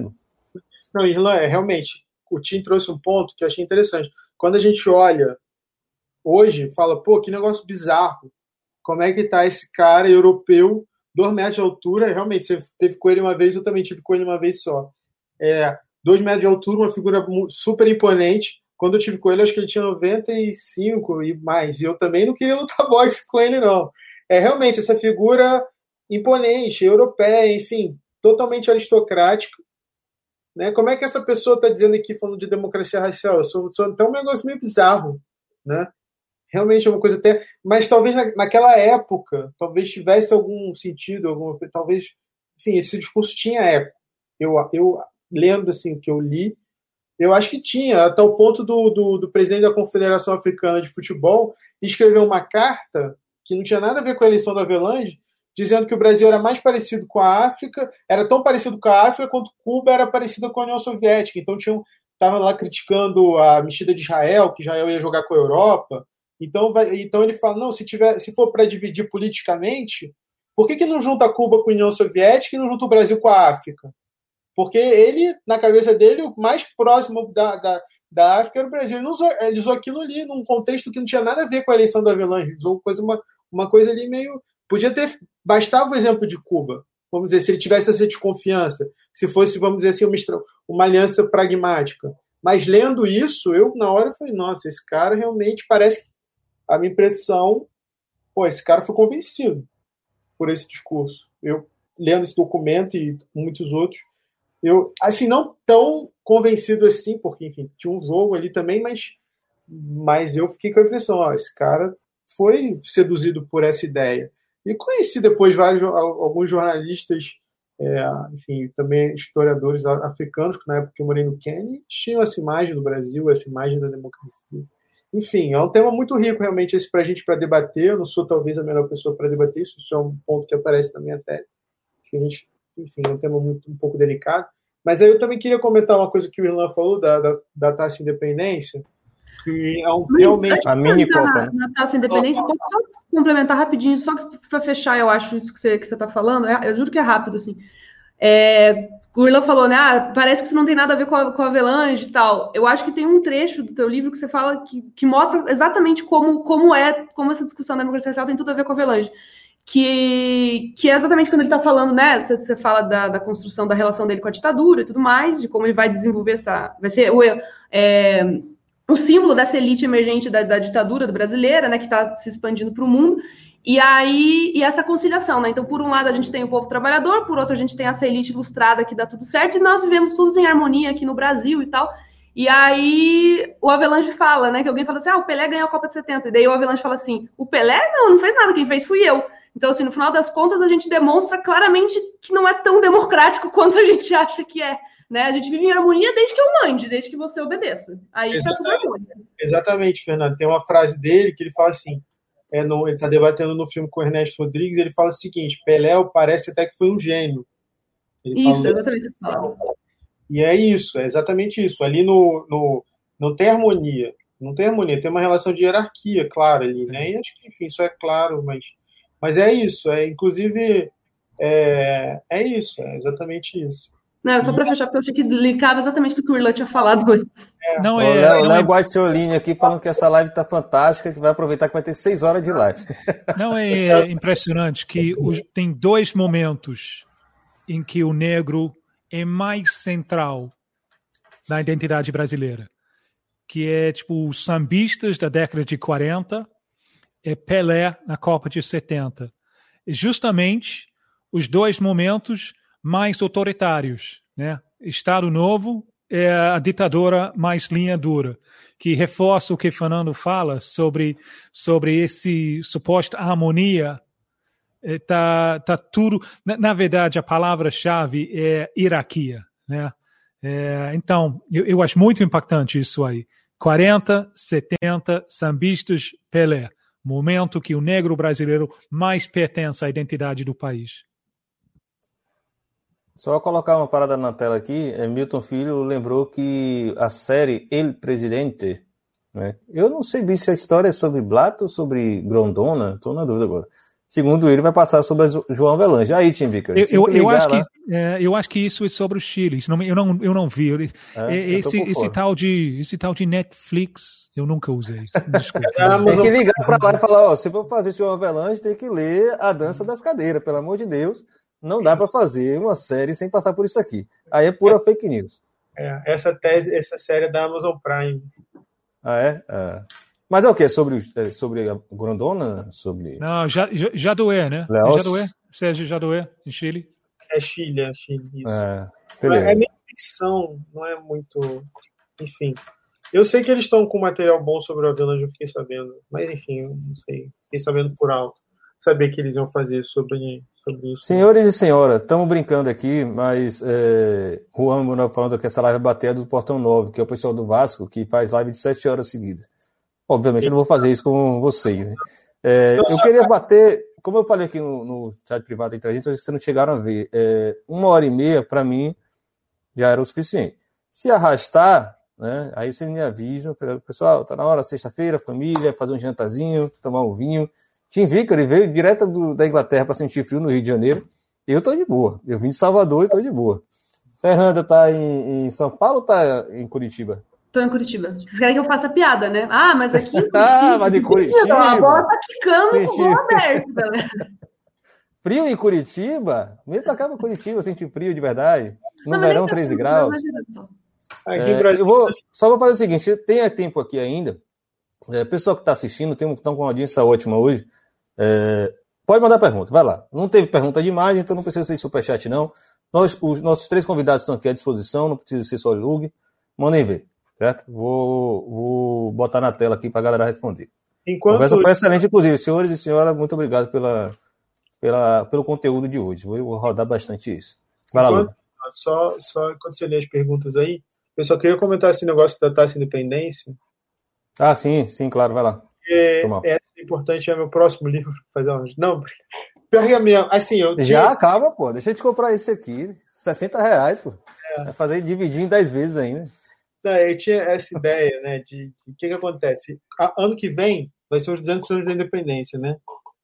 E aí, em 2020, quando eu estava, assim, 2021, mas né, a gente começou a pensar em fazer um livro sobre essa independência de 22. Eu já até comecei, fiz umas entrevistas. Eu entrevistei uma pessoa que o Tim deve conhecer, que é o Abraham Klein, é, que foi juiz, enfim. Tá vivo ainda? Tá vivo. E Caraca. é bem impressionante. A gente falou seis horas. Esse eu falei com ele seis horas. E a gente fez uma, uma entrevista. E ele veio, ele foi o juiz da taxa Independência, apitou a final entre Brasil e Portugal. E aí eu comecei a, a enfim, a, escrever, a fazer pesquisa sobre isso, só que tá, não está normal, né? Então o mundo ah, não está simples fazer pesquisa hoje. Por causa da, da questão da, da pandemia e tal, tudo fica um pouco mais lento. Então a ideia era fazer o livro até o fim do ano, mas eu não sei se vai rolar, não. Porque queria lançar no que vem, porque vai fazer 50 anos da taxa de independência e 200 anos da independência. Tem uma coisa que eu adoraria que você botasse ali. Uh, alguns anos atrás, eu achei vários exemplares do, da revista Placar, de tipo 71, 72. Né? Estava noticiando a desistência de vários países né, que acab acabaram recusando o convite para jogar esse, esse taça independência. E um deles era a Holanda. Né? E o comentário lá no placar, Holanda desistiu. Cá entre nós, não vai fazer falta nenhuma. é, é um momento tão gritante sobre como o futebol brasileiro caiu na armadilha de sucesso, né? Porque os clubes holandeses já estavam dominando a Europa. É dois anos mais tarde quem acabou com o sonho brasileiro, a própria Holanda. Mas é aquela coisa de que eu acho que tão importante no Brasil, hierarquia. O fato que até aquele momento Holanda, como seleção, não tinha conseguido grande coisa, quer dizer que Holanda nunca vai conseguir grande coisa. Né?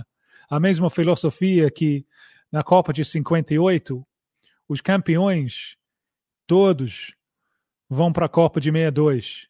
E qualquer um capaz de, de ficar em pé num vento forte vai para a Inglaterra em 66 também, porque o fato de ser campeão quer dizer que você é campeão eterno. Essa coisa de hierarquia, é realmente muito forte na, na mentalidade brasileira. Bom, bom, bom relato, inclusive. Só é, é destacando aqui, Milton Filho é, veio informar né, do que se trata aquela série Ele Presidente. É sobre a Comembol. Né? Nós estamos por fora aqui, que nós somos viciadinhos em série. O personagem principal é Jaduê, né, como Tim destacou aí, e é narrado por Grondona. Interessantíssimo. A Avelange aparece, mas deve ser o protagonista na próxima temporada Tim Vickery vai ligar para eles, vai mandar a dança das cadeiras, o livro de Luiz Guilherme Bulamarque, para ajudar pessoal fazer o roteiro. É fundamental. É... Já subiu pergunta aqui? Tem. tem. Ah, tem pergunta lá atrás, foi mal. Eu, vou puxar aqui porque para não ser injusto. É... O próprio Francisco Fernandes. Pergunta aqui: como foram os acordos entre Avelange e o argentino Grondona durante os anos 90, os anos 80, perdão. Do, dois próceres da cartolagem sul-americana, e eu, inclusive, queria até provocar isso em vocês três. Eu acho que há, claro, motivo de sobra para criticar essa cartolagem sul-americana. É, mas me dá uma sensação que isso entrou ao longo da história numa narrativa de como se isso só existisse na América do Sul. É, e eu tenho a sensação de que é uma narrativa propriamente europeia que vai morrer agora, né? Com esses escândalos todos que abateram FIFA, Com, UEFA, concordo, etc. Concordo totalmente. E totalmente. precisava ser você. Sabe que alguns anos atrás as empresas europeias tinham direito, os subornos que pagaram na, na, na África e Ásia para ganhar contrato, eles tinham direito de declarar isso para o governo e pagar menos imposto. É, a, a, as manchetes de jornais nunca, nunca, nunca estranho, né? Nunca falam sobre isso. Escândalo de suborno na, na, na, na empresa europeia, né? É, a, a, narrativa europeia do roubo, né? como o título do livro de, de David Yallop, de tipo 20 anos atrás, como eles roubaram o jogo. O próprio Andrew Jennings também, né? O, é, o jogo é. sujo, né? Isso. Sempre africanos eu, e sul-americanos. Eu acho que tem muito a ver com uma sensação de a gente perdendo o controle do que com considerações éticas. É, a gente vê isso claramente no livro de, de, de Luiz, quando ele cita um, um, uma carta de Stanley Rouse, de, hum, de, depois nossa. de perder, falando é, a, a, a, gente perdeu né, o Black Power, suborno e corrupção tomaram nosso Congresso, esse nosso ele frisa. Uhum. Né, pertence a nós, não pertence a eles. É, eu lembro, eu estava com tipo nove anos na, na época da, da eleição, mas eu lembro a imprensa esportiva lá falando sobre esse, essa figura sinistra de, de, de, de Avalanche. É, é, como o Luiz fala no livro, uh, antes de 80, não tem acusação fundada até agora de corrupção de Avalanche na FIFA. Se a gente está falando da eleição de 7 e 4, o que parece que Rouse está referindo de suborno e tal, nada mais é do que os apoiadores da campanha de Avalanche ajudando com os custos dos delegados dos países de África e Ásia irem para o Congresso para votar. E isso parece que Rouse está vendo isso com corrupção. Porque o normal para ele é sim, um país, um voto, mas vocês não vão conseguir votar porque vocês não têm condições de vir aqui. Sabe? Então, Isso não era problema. É, é então é, é, é uma visão. É, o, o, o, meu país, é a elite da, do meu país, se tivesse um copo do mundo de hipocrisia, a gente ganha sempre. Vou provocar isso, Tim. É, você acha que. Claro que eu quero que o Lug também responda a questão de, da relação Avelange e Grondona, mas hoje eu creio que é, é, a elite do futebol, vou falar, né?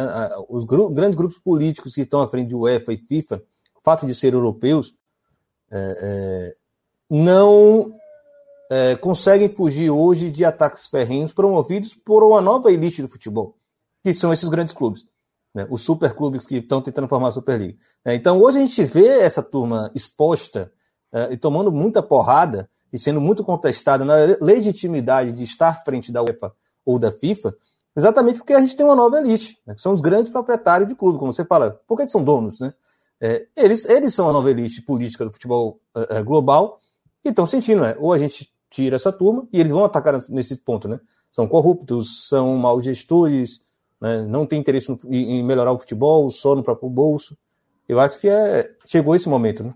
Tem uma dinâmica que é pouco falado, mas que é, o, o que mudou totalmente as finanças de futebol é televisão, obviamente. Né? Mas a FIFA e a Copa do Mundo estavam anos na frente desse, desse processo. Né? Eu, quando eu cresci, não tinha futebol ao vivo na televisão. A gente tinha o final da, da FA Cup, a Copa inglesa. A gente tinha final da o que hoje em dia é a Liga de Campeões. Nem sempre, mas normalmente. É, talvez duas ou três jogos da seleção inglesa durante o ano. Né? Jogo contra a Escócia, talvez mais um ou dois. O momento. Não, não, então, futebol de clubes quase não, não houve. Era somente compacto. Então, a exceção foi a Copa do Mundo. Porque a Copa do Mundo, direto. Então, a Copa do Mundo, tu estava pensando com seis meses de antecedência. Caraca, Tunísia vai jogar, vai jogar contra Costa Rica. Caraca, estou muito empolgado para ver isso. Né? Normalmente, eh, os mesmos pessoas, se Tunísia estava jogando contra Costa Rica no lado de fora da casa, e fecha as cortinas. Mas o fato que estava acontecendo dentro do evento com a Copa deu uma coisa muito especial por isso. É, é, então, a, a, o dinheiro da televisão revolucionou as finanças do futebol. Mas isso aconteceu com a Copa do Mundo antes que aconteceu com o futebol de clubes. Tanto que, como o Luiz fala, né, a FIFA estava negociando direitos da televisão na Copa de 66. Os clubes chegaram muito tarde a essa coisa de, de ganhar dinheiro vendendo jogos. Chegaram muito tarde. É basicamente uma, um desenvolvimento da, da, década de 80, com o, o Sky, o Murdoch na Inglaterra, Berlusconi na, na, na Itália. Mas hoje em dia se invertiu totalmente, né? porque o grande.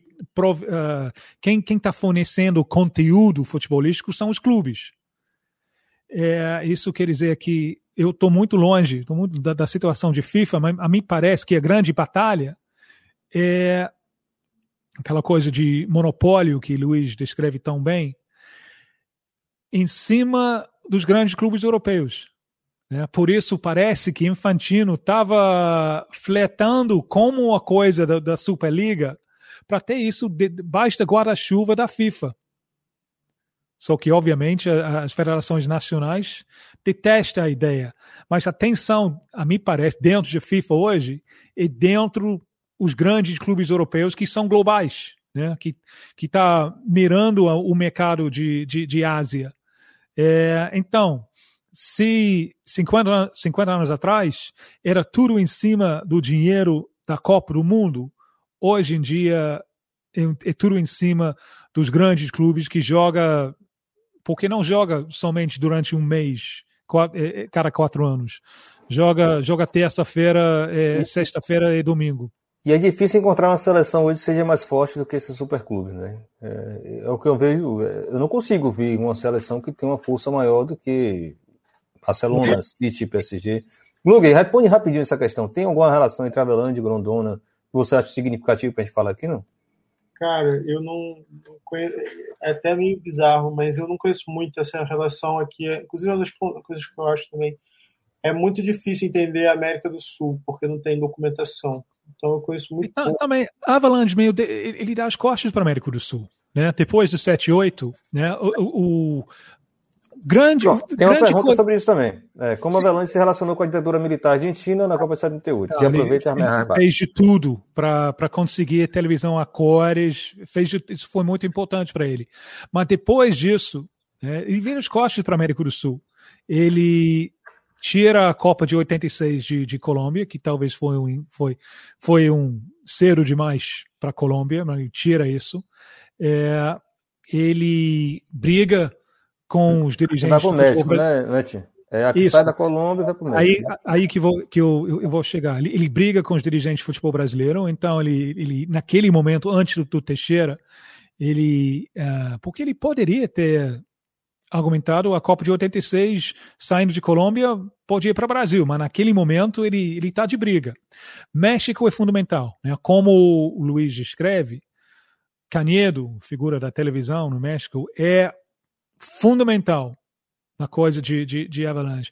E só para só fechar o círculo um pouco, é, me chama muito a atenção, é, como o Francisco Fernandes está tá lembrando, aquele mini Copa de Uruguai em 80 é a primeira aventura de futebol de Berlusconi.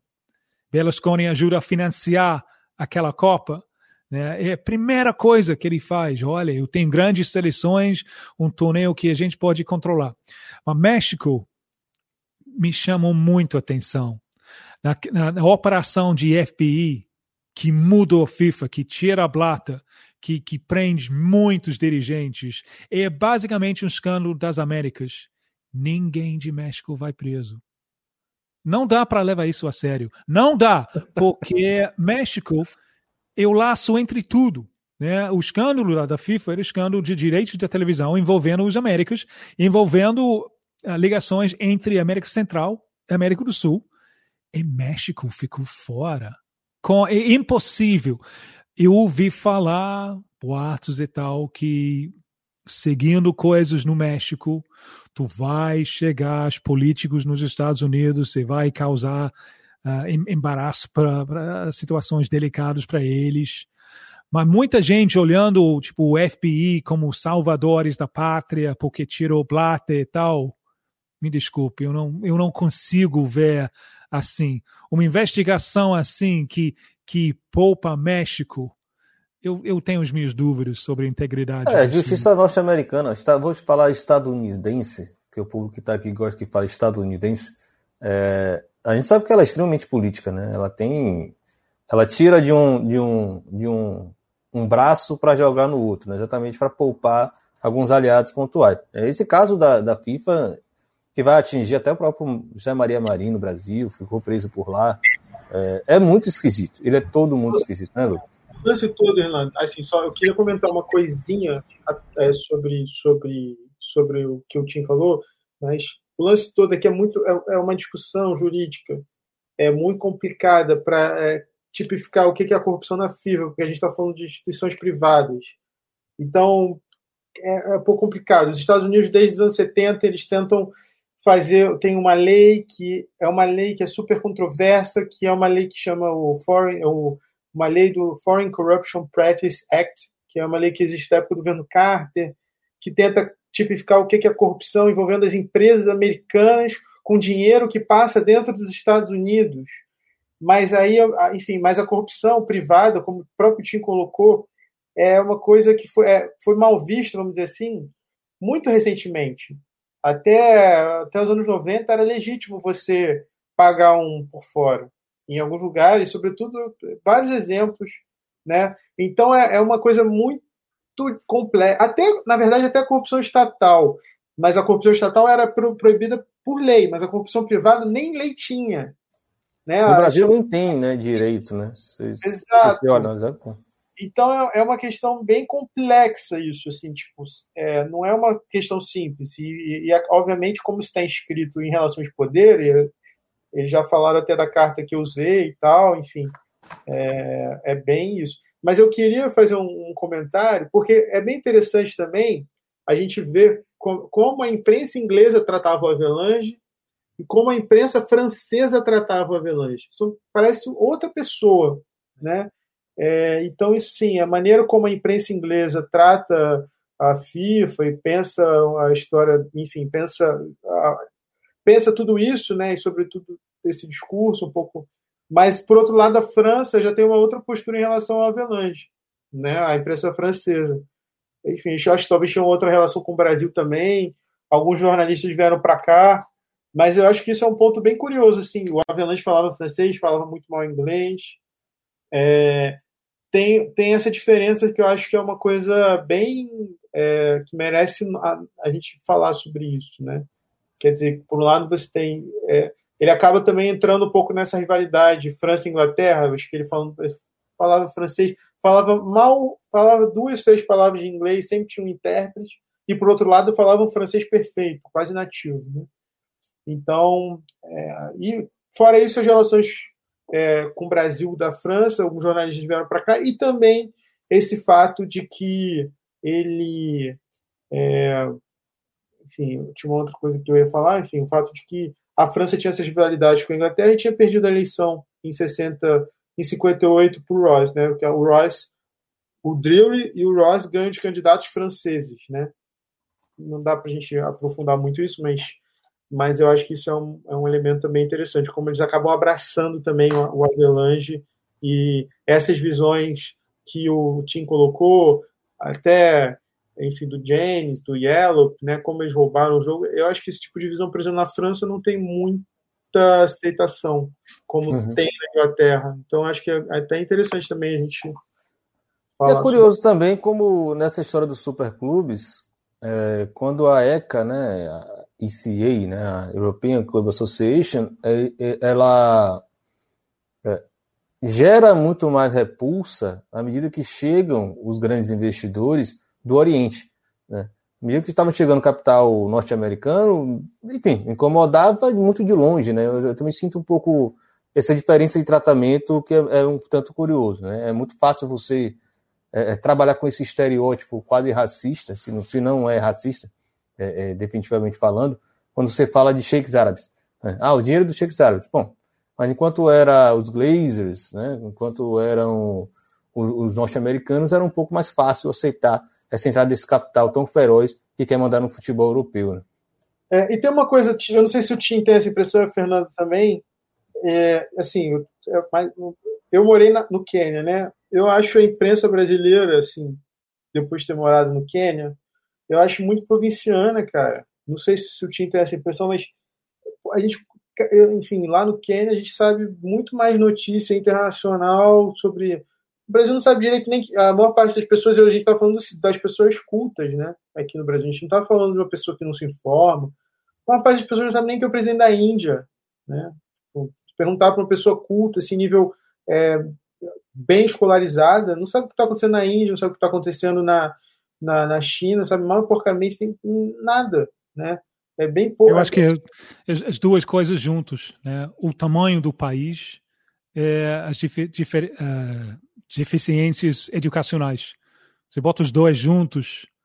É, sempre para mim um, é uma palavra que eu, que eu detesto, que é, poucos concordam comigo sobre isso, mas eu acho que uh, quem usa a palavra gringo, eu, eu não falo hoje em dia, mas eu olho para a pessoa e penso, tu é bem retratado, sabe? Né?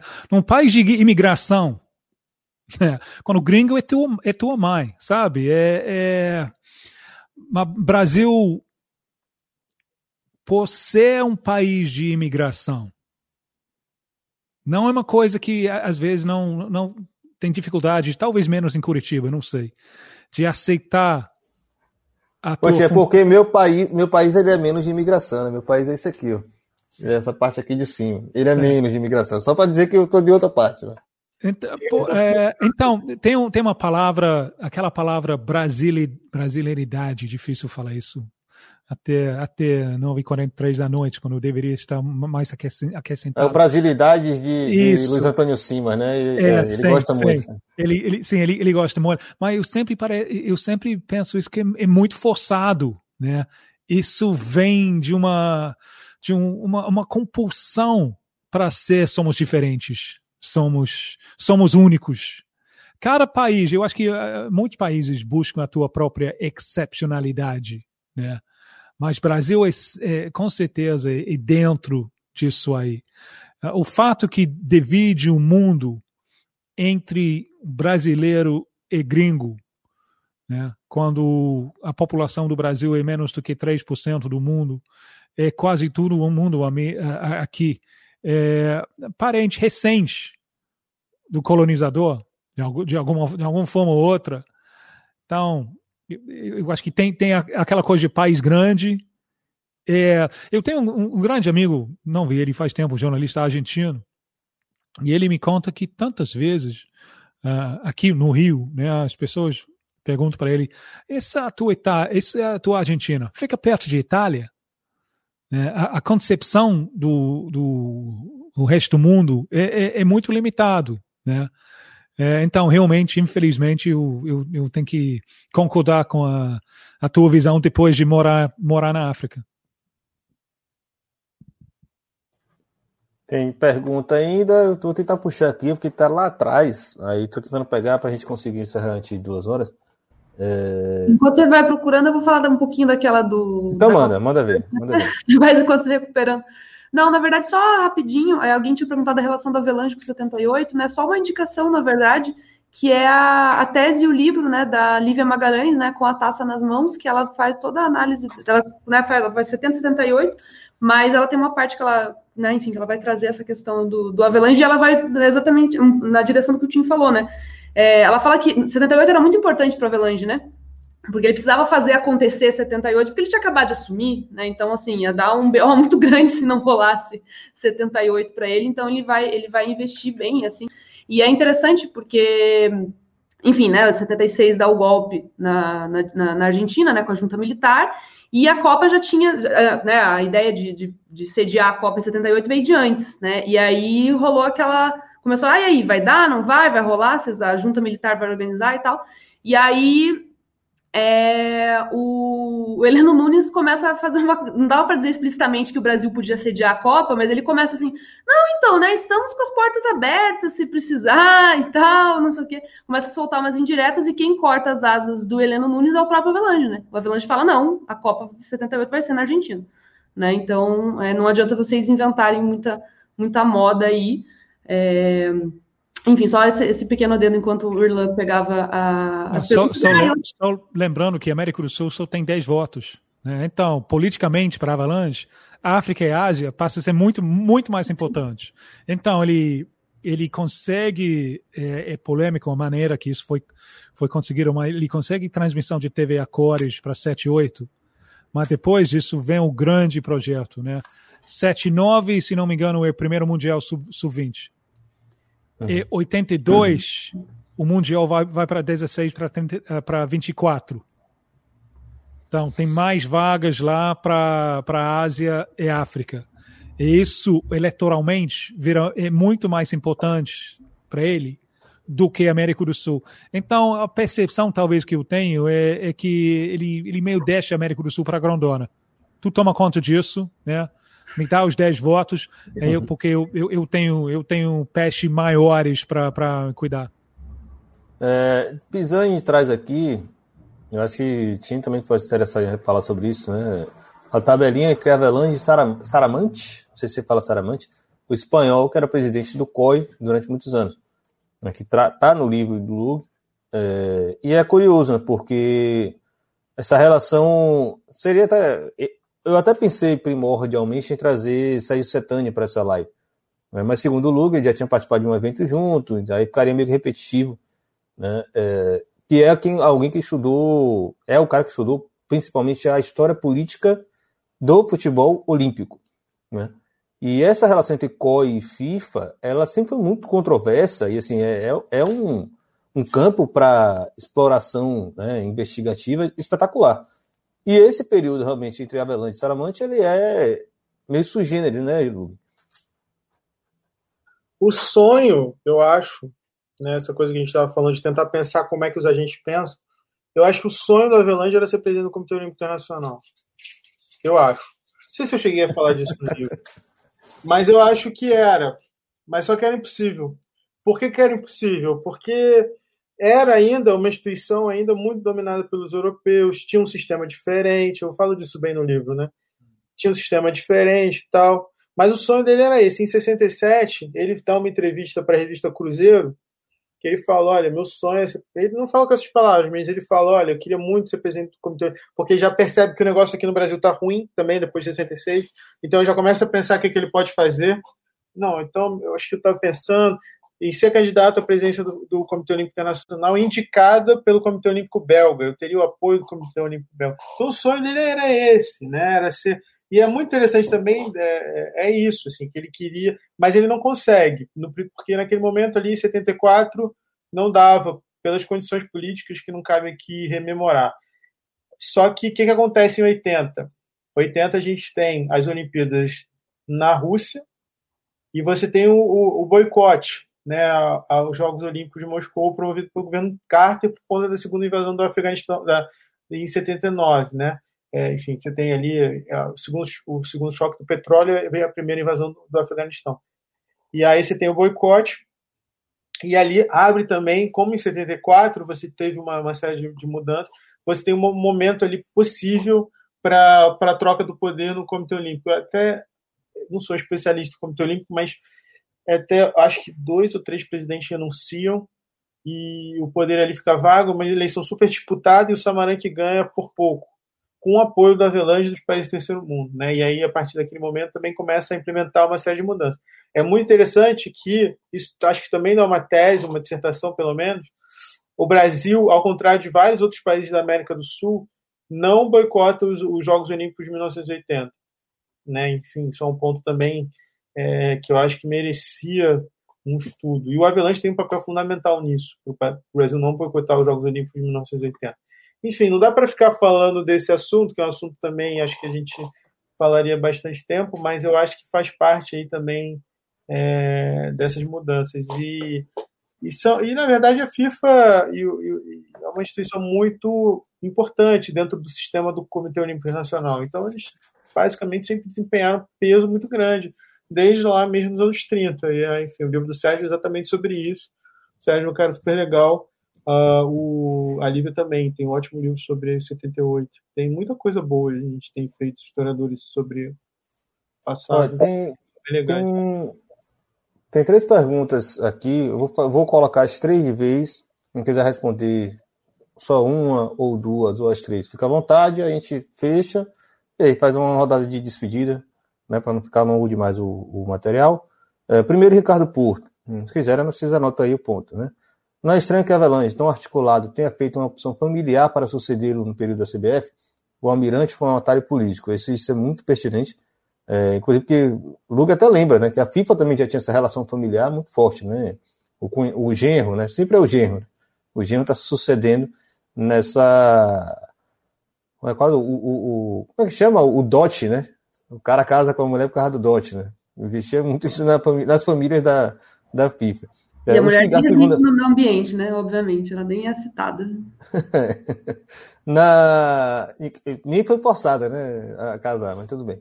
É, Tarcísio Colar Nogueira Júnior manda aqui, né? Eu ouvi o podcast na Era do Garrafão, né? Da Central 3, que é sobre basquete, sobre os mundiais de basquete conquistados pelo Brasil e foi muito falado sobre a Guerra Fria e os boicotes.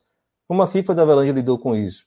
Rapaz, aí você foi bem longe, mas vai lá, vai que, que Lugo sabe, Tim Vicker sabe alguma coisa, o Fernando ouviu falar. Tá tudo no que... livro. Tudo no é. livro. Sobre, sobre o futebol. Tá tudo lá no livro. Ah, aqui no caso, sim. Aqui a Avelange se mexe no basquete também, né? Ele, ele era um cara de, de outros esportes também, né? E Francisco Fernandes é, pergunta por que a Avalanche, da CBF, ainda, né? Antes da FIFA, no caso, é, aposta por uma sede no Paraguai é, no edifício do Banco do Brasil em Assunção, né? no caso lá na época de Nicolas Leoz, aquela coisa curiosíssima. Depois vai para. Qual é o nome da cidade? Lugo? É. Luque. Luque, né? Parece o nome de Lugue, mas é, é, a cidade que é do lado do aeroporto, né? Exatamente para virar território internacional. Antes era, era Peru, né? Era Salinas do, do Peru. Então sempre teve, história, né? sempre teve essa concepção de sede de Comebol deveria não deveria ser Brasil ou Argentina. Deveria ah, ser um sim, país sim. menor para ser um tipo mediador. Uhum. É, então, ele, eu, eu acho que ele, ele encontrou em Leóis alguém muito parecido. Né? Leóis é um homem de grande habilidade política, é, de, de uh, também uma tara muito grande para receber prêmios, é, práticas talvez duvidosas, mas Leoz é um homem que reinventa a Copa América, é, que, que traz o sistema de, da, das eliminatórias todas contra todos, que beneficiou tanto as seleções menores de América do Sul, uma revolução. Né? Se a Copa América em 16 é fundamental, a Copa América em 16 caminha diretamente para uh, o nascimento do Copa do Mundo em 30 é, eliminatórias maratonas que começou em 96. É, olha, olha a história desde então. Se Brasil e Argentina tá com dificuldades de ganhar a Copa, olha a história recente. Né? 2006 é a melhor Copa na história de Equador, que só classificou pela, pela primeira vez em 2002. 2010 é a melhor Copa na história de, de Paraguai. 2014 é a melhor Copa na história de Colômbia. Até o Uruguai, uh, né? Nas últimas também, fora o Uruguai, Chile? Uruguai voltou. Uh, Chile, 10 e 14 são as melhores Copas na história do Chile, com exceção de 62, que, que, que sediou. Então, o, o, o esquema de Leões em parceria corrupta com as televisões também levantou futebol. Tem, tem, tem paralelos em, em o que o Leões conseguiu em América do Sul e com o que a Avalanche conseguiu globalmente. Então, são tipo parceiros uh, muito parecidos. Olha, eu, eu, eu conheço pouco sobre Comembol, mas eu realmente estou aqui pensando. É, eu conheço pouco. Mas uma coisa que eu posso falar, período que eu estudo. Historiador é assim, né? Ele fala que nunca conhece nada. Conhece pra cacete, mas não, não pode dizer que conhece, mas. É o jornalista é muito pior. A gente fala sem. sem Ao contrário. Sem, sem nenhum conhecimento. cara, é porque assim, meu, é, eu sinto. A coisa que eu mais queria ter feito na minha tese e não consegui fazer foi ter ido na, nos arquivos da Comembol e pesquisado lá. Mas por que, que eu não fiz isso? Porque é impossível, não, não existe, não são abertos, não tem um arquivo aberto. Dá para chegar lá, bater na porta e. Deixa eu ver aí os documentos. Não, não, não vão deixar. Eu até mandei e-mail, nunca deu certo. Mas enfim, eu tenho, queria, eu queria, eu sinto que eu sinto que eu gostaria de estudar mais isso. Mas sobre o Paraguai, uma coisa bem interessante que eu posso comentar, o Paraguai foi o único país da América do Sul que não votou no Avelange. Por quê? por causa, eu acho, eu achava uma coisa, agora eu acho outra, é, por causa da China. O Paraguai tinha um governo de extrema direita que, é, aliás, eu acho que o Paraguai até hoje é um dos poucos países que reconhece Taiwan, salvo engano. É, e eles não votaram no Avelange por causa da China, porque como o Avelange se manifestou favoravelmente a, a, a China, a volta da China na FIFA, o Paraguai acabou votando contra. Não sei se depois, num jogo, para tentar trazer a, o Paraguai para dentro da aliança deles, eles acabaram migrando a sede para lá, uma costura aqui da América do Sul. Não sei, não sei, pode ser uma hipótese também, mas eu queria saber mais sobre a Comembol. Agora, tinha outras perguntas aí, Irlan. Uma era sobre. Pô, já até esqueci essa hora, agora estou ficando cansado, cara. Eu dei aula já. Ah, sobre os boicotes. É. Outra coisa que é boicote da, da Guerra Fria, né? A, a, FIFA do avião. Então, o, os mundiais do, que o Brasil conquistou no basquete foram nos anos 50 e 60, né? É, não era ainda o, o Avelange, mas eu acho que isso não. O Brasil jogou, o Brasil era até o Brasil sempre jogou, sempre teve essa posição mais neutra de participar das competições. É até pouco também conhecido também esse papel do, do Brasil assim é, a gente sabe pouco sobre a relação do Brasil é, durante a Guerra Fria, enfim. Mas o Brasil sempre teve essa postura mais neutra, como eu comentei aqui sobre os Jogos Olímpicos de 80, né? É, o Brasil acabou jogando, a Avelange sempre se posicionou do lado da União Soviética, até muito interessante prova dessa habilidade política dele. Eu não sei se também comento isso no meu livro, porque não dá para comentar tudo. Mas o Avelange, quando o, o líder lá do Partidão, do Partido Comunista, morreu, é muito interessante que ele escreve uma carta para ele.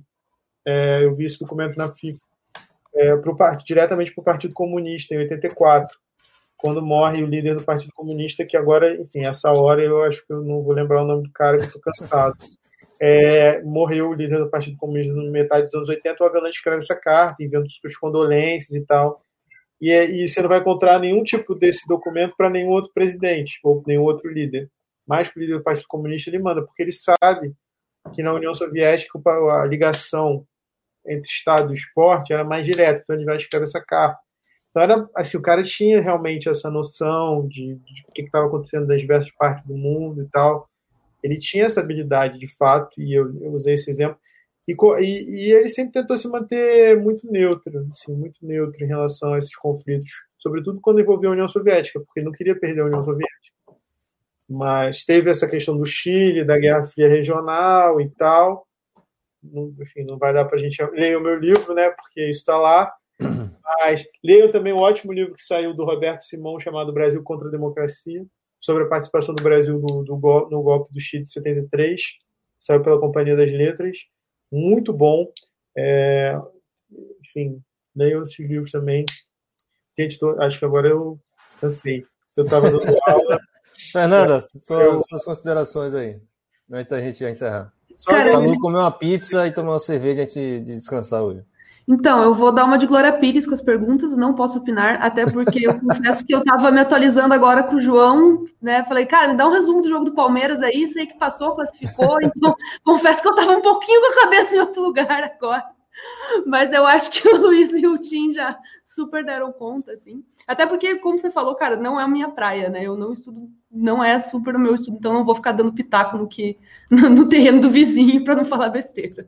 Mas nem que é jornalista a gente faz isso. Eu vou botar de, de das considerações finais é, essa imagem aqui, só para registrar, né? É, essa figura controversa pode citar ódio. Acho que hoje nem admiração incita mais. Acho que, como o Lugue bem fala no livro dele, né? Os anos finais de João Avelange, é, a imagem dele já estava tão destruída, né? Tão, tão desgastada que ele realmente ele falece, até sem muitas condolências, sem muitas homenagens, mas é um cara que é indispensável para entender o futebol. Hoje a gente fez uma excelente discussão, estou extremamente feliz, agradeço demais vocês por terem né, se disponibilizado a participar da bancada. É, não somos um canal imenso, mas é, nos preocupamos em fazer conteúdos assim, né? Conteúdos que realmente fiquem para a posteridade, que as nossas discussões realmente vão até, na medida do possível, tentar esgotar várias discussões. E não se esgota nunca, né? Porque essas histórias sempre surgem coisas novas, sempre surgem novos relatos, novos documentos, como o livro de Luke conseguiu perfeitamente fazer, né? Trazer coisas que ninguém trouxe, né? Foi lá na biblioteca da FIFA, inclusive ele ele, ele agradece tanto o bibliotecário que eu fiquei até comovido, né? Imaginando aquele cara todo dia recebendo, você de novo, não é possível. Vou te mostrar outra caixinha aqui tem uma caixinha que tem uma carta de Pinochet para João Avelange. Tô doido para ver essa carta, Lugo. Libera essa carta para a gente ver a carta de Pinochet para João Avelange. Mas é isso. Estou é, muito feliz com, o resultado. Espero que vocês também tenham é, desfrutado muito dessa discussão. Inesgotável, né? Tem o pessoal falando aqui que se desse para seis horas é, para a gente explorar outros pontos. O Lugo acabou de sair de uma aula, eu sei que está cansado, mas também é, o conteúdo tem que ficar aprazível. Vai virar podcast, né? Quem está assistindo até agora pode ficar à vontade para depois olhar lá no feed do Som das Torcidas. Na bancada não tem feed, o nosso feed é o Som das Torcidas da Central 3. É, e aí aqueles velhos, é, velhos pedidos, né? Deixa a curtida no, no, no, canal aqui, lá no vídeo, que isso já ajuda a, a, a espalhar nosso trabalho. Siga também o canal, porque toda vez que acontecer algum conteúdo desse, né? Esse aqui é só um, mais um, né, da, da, uma das reuniões de gente gigante que a gente consegue trazer para cá, com muito esforço. Uh, e quem está é, com condições, sei que não está fácil para ninguém com pandemia, mas olha o recadinho aí, é o momento executivo na bancada.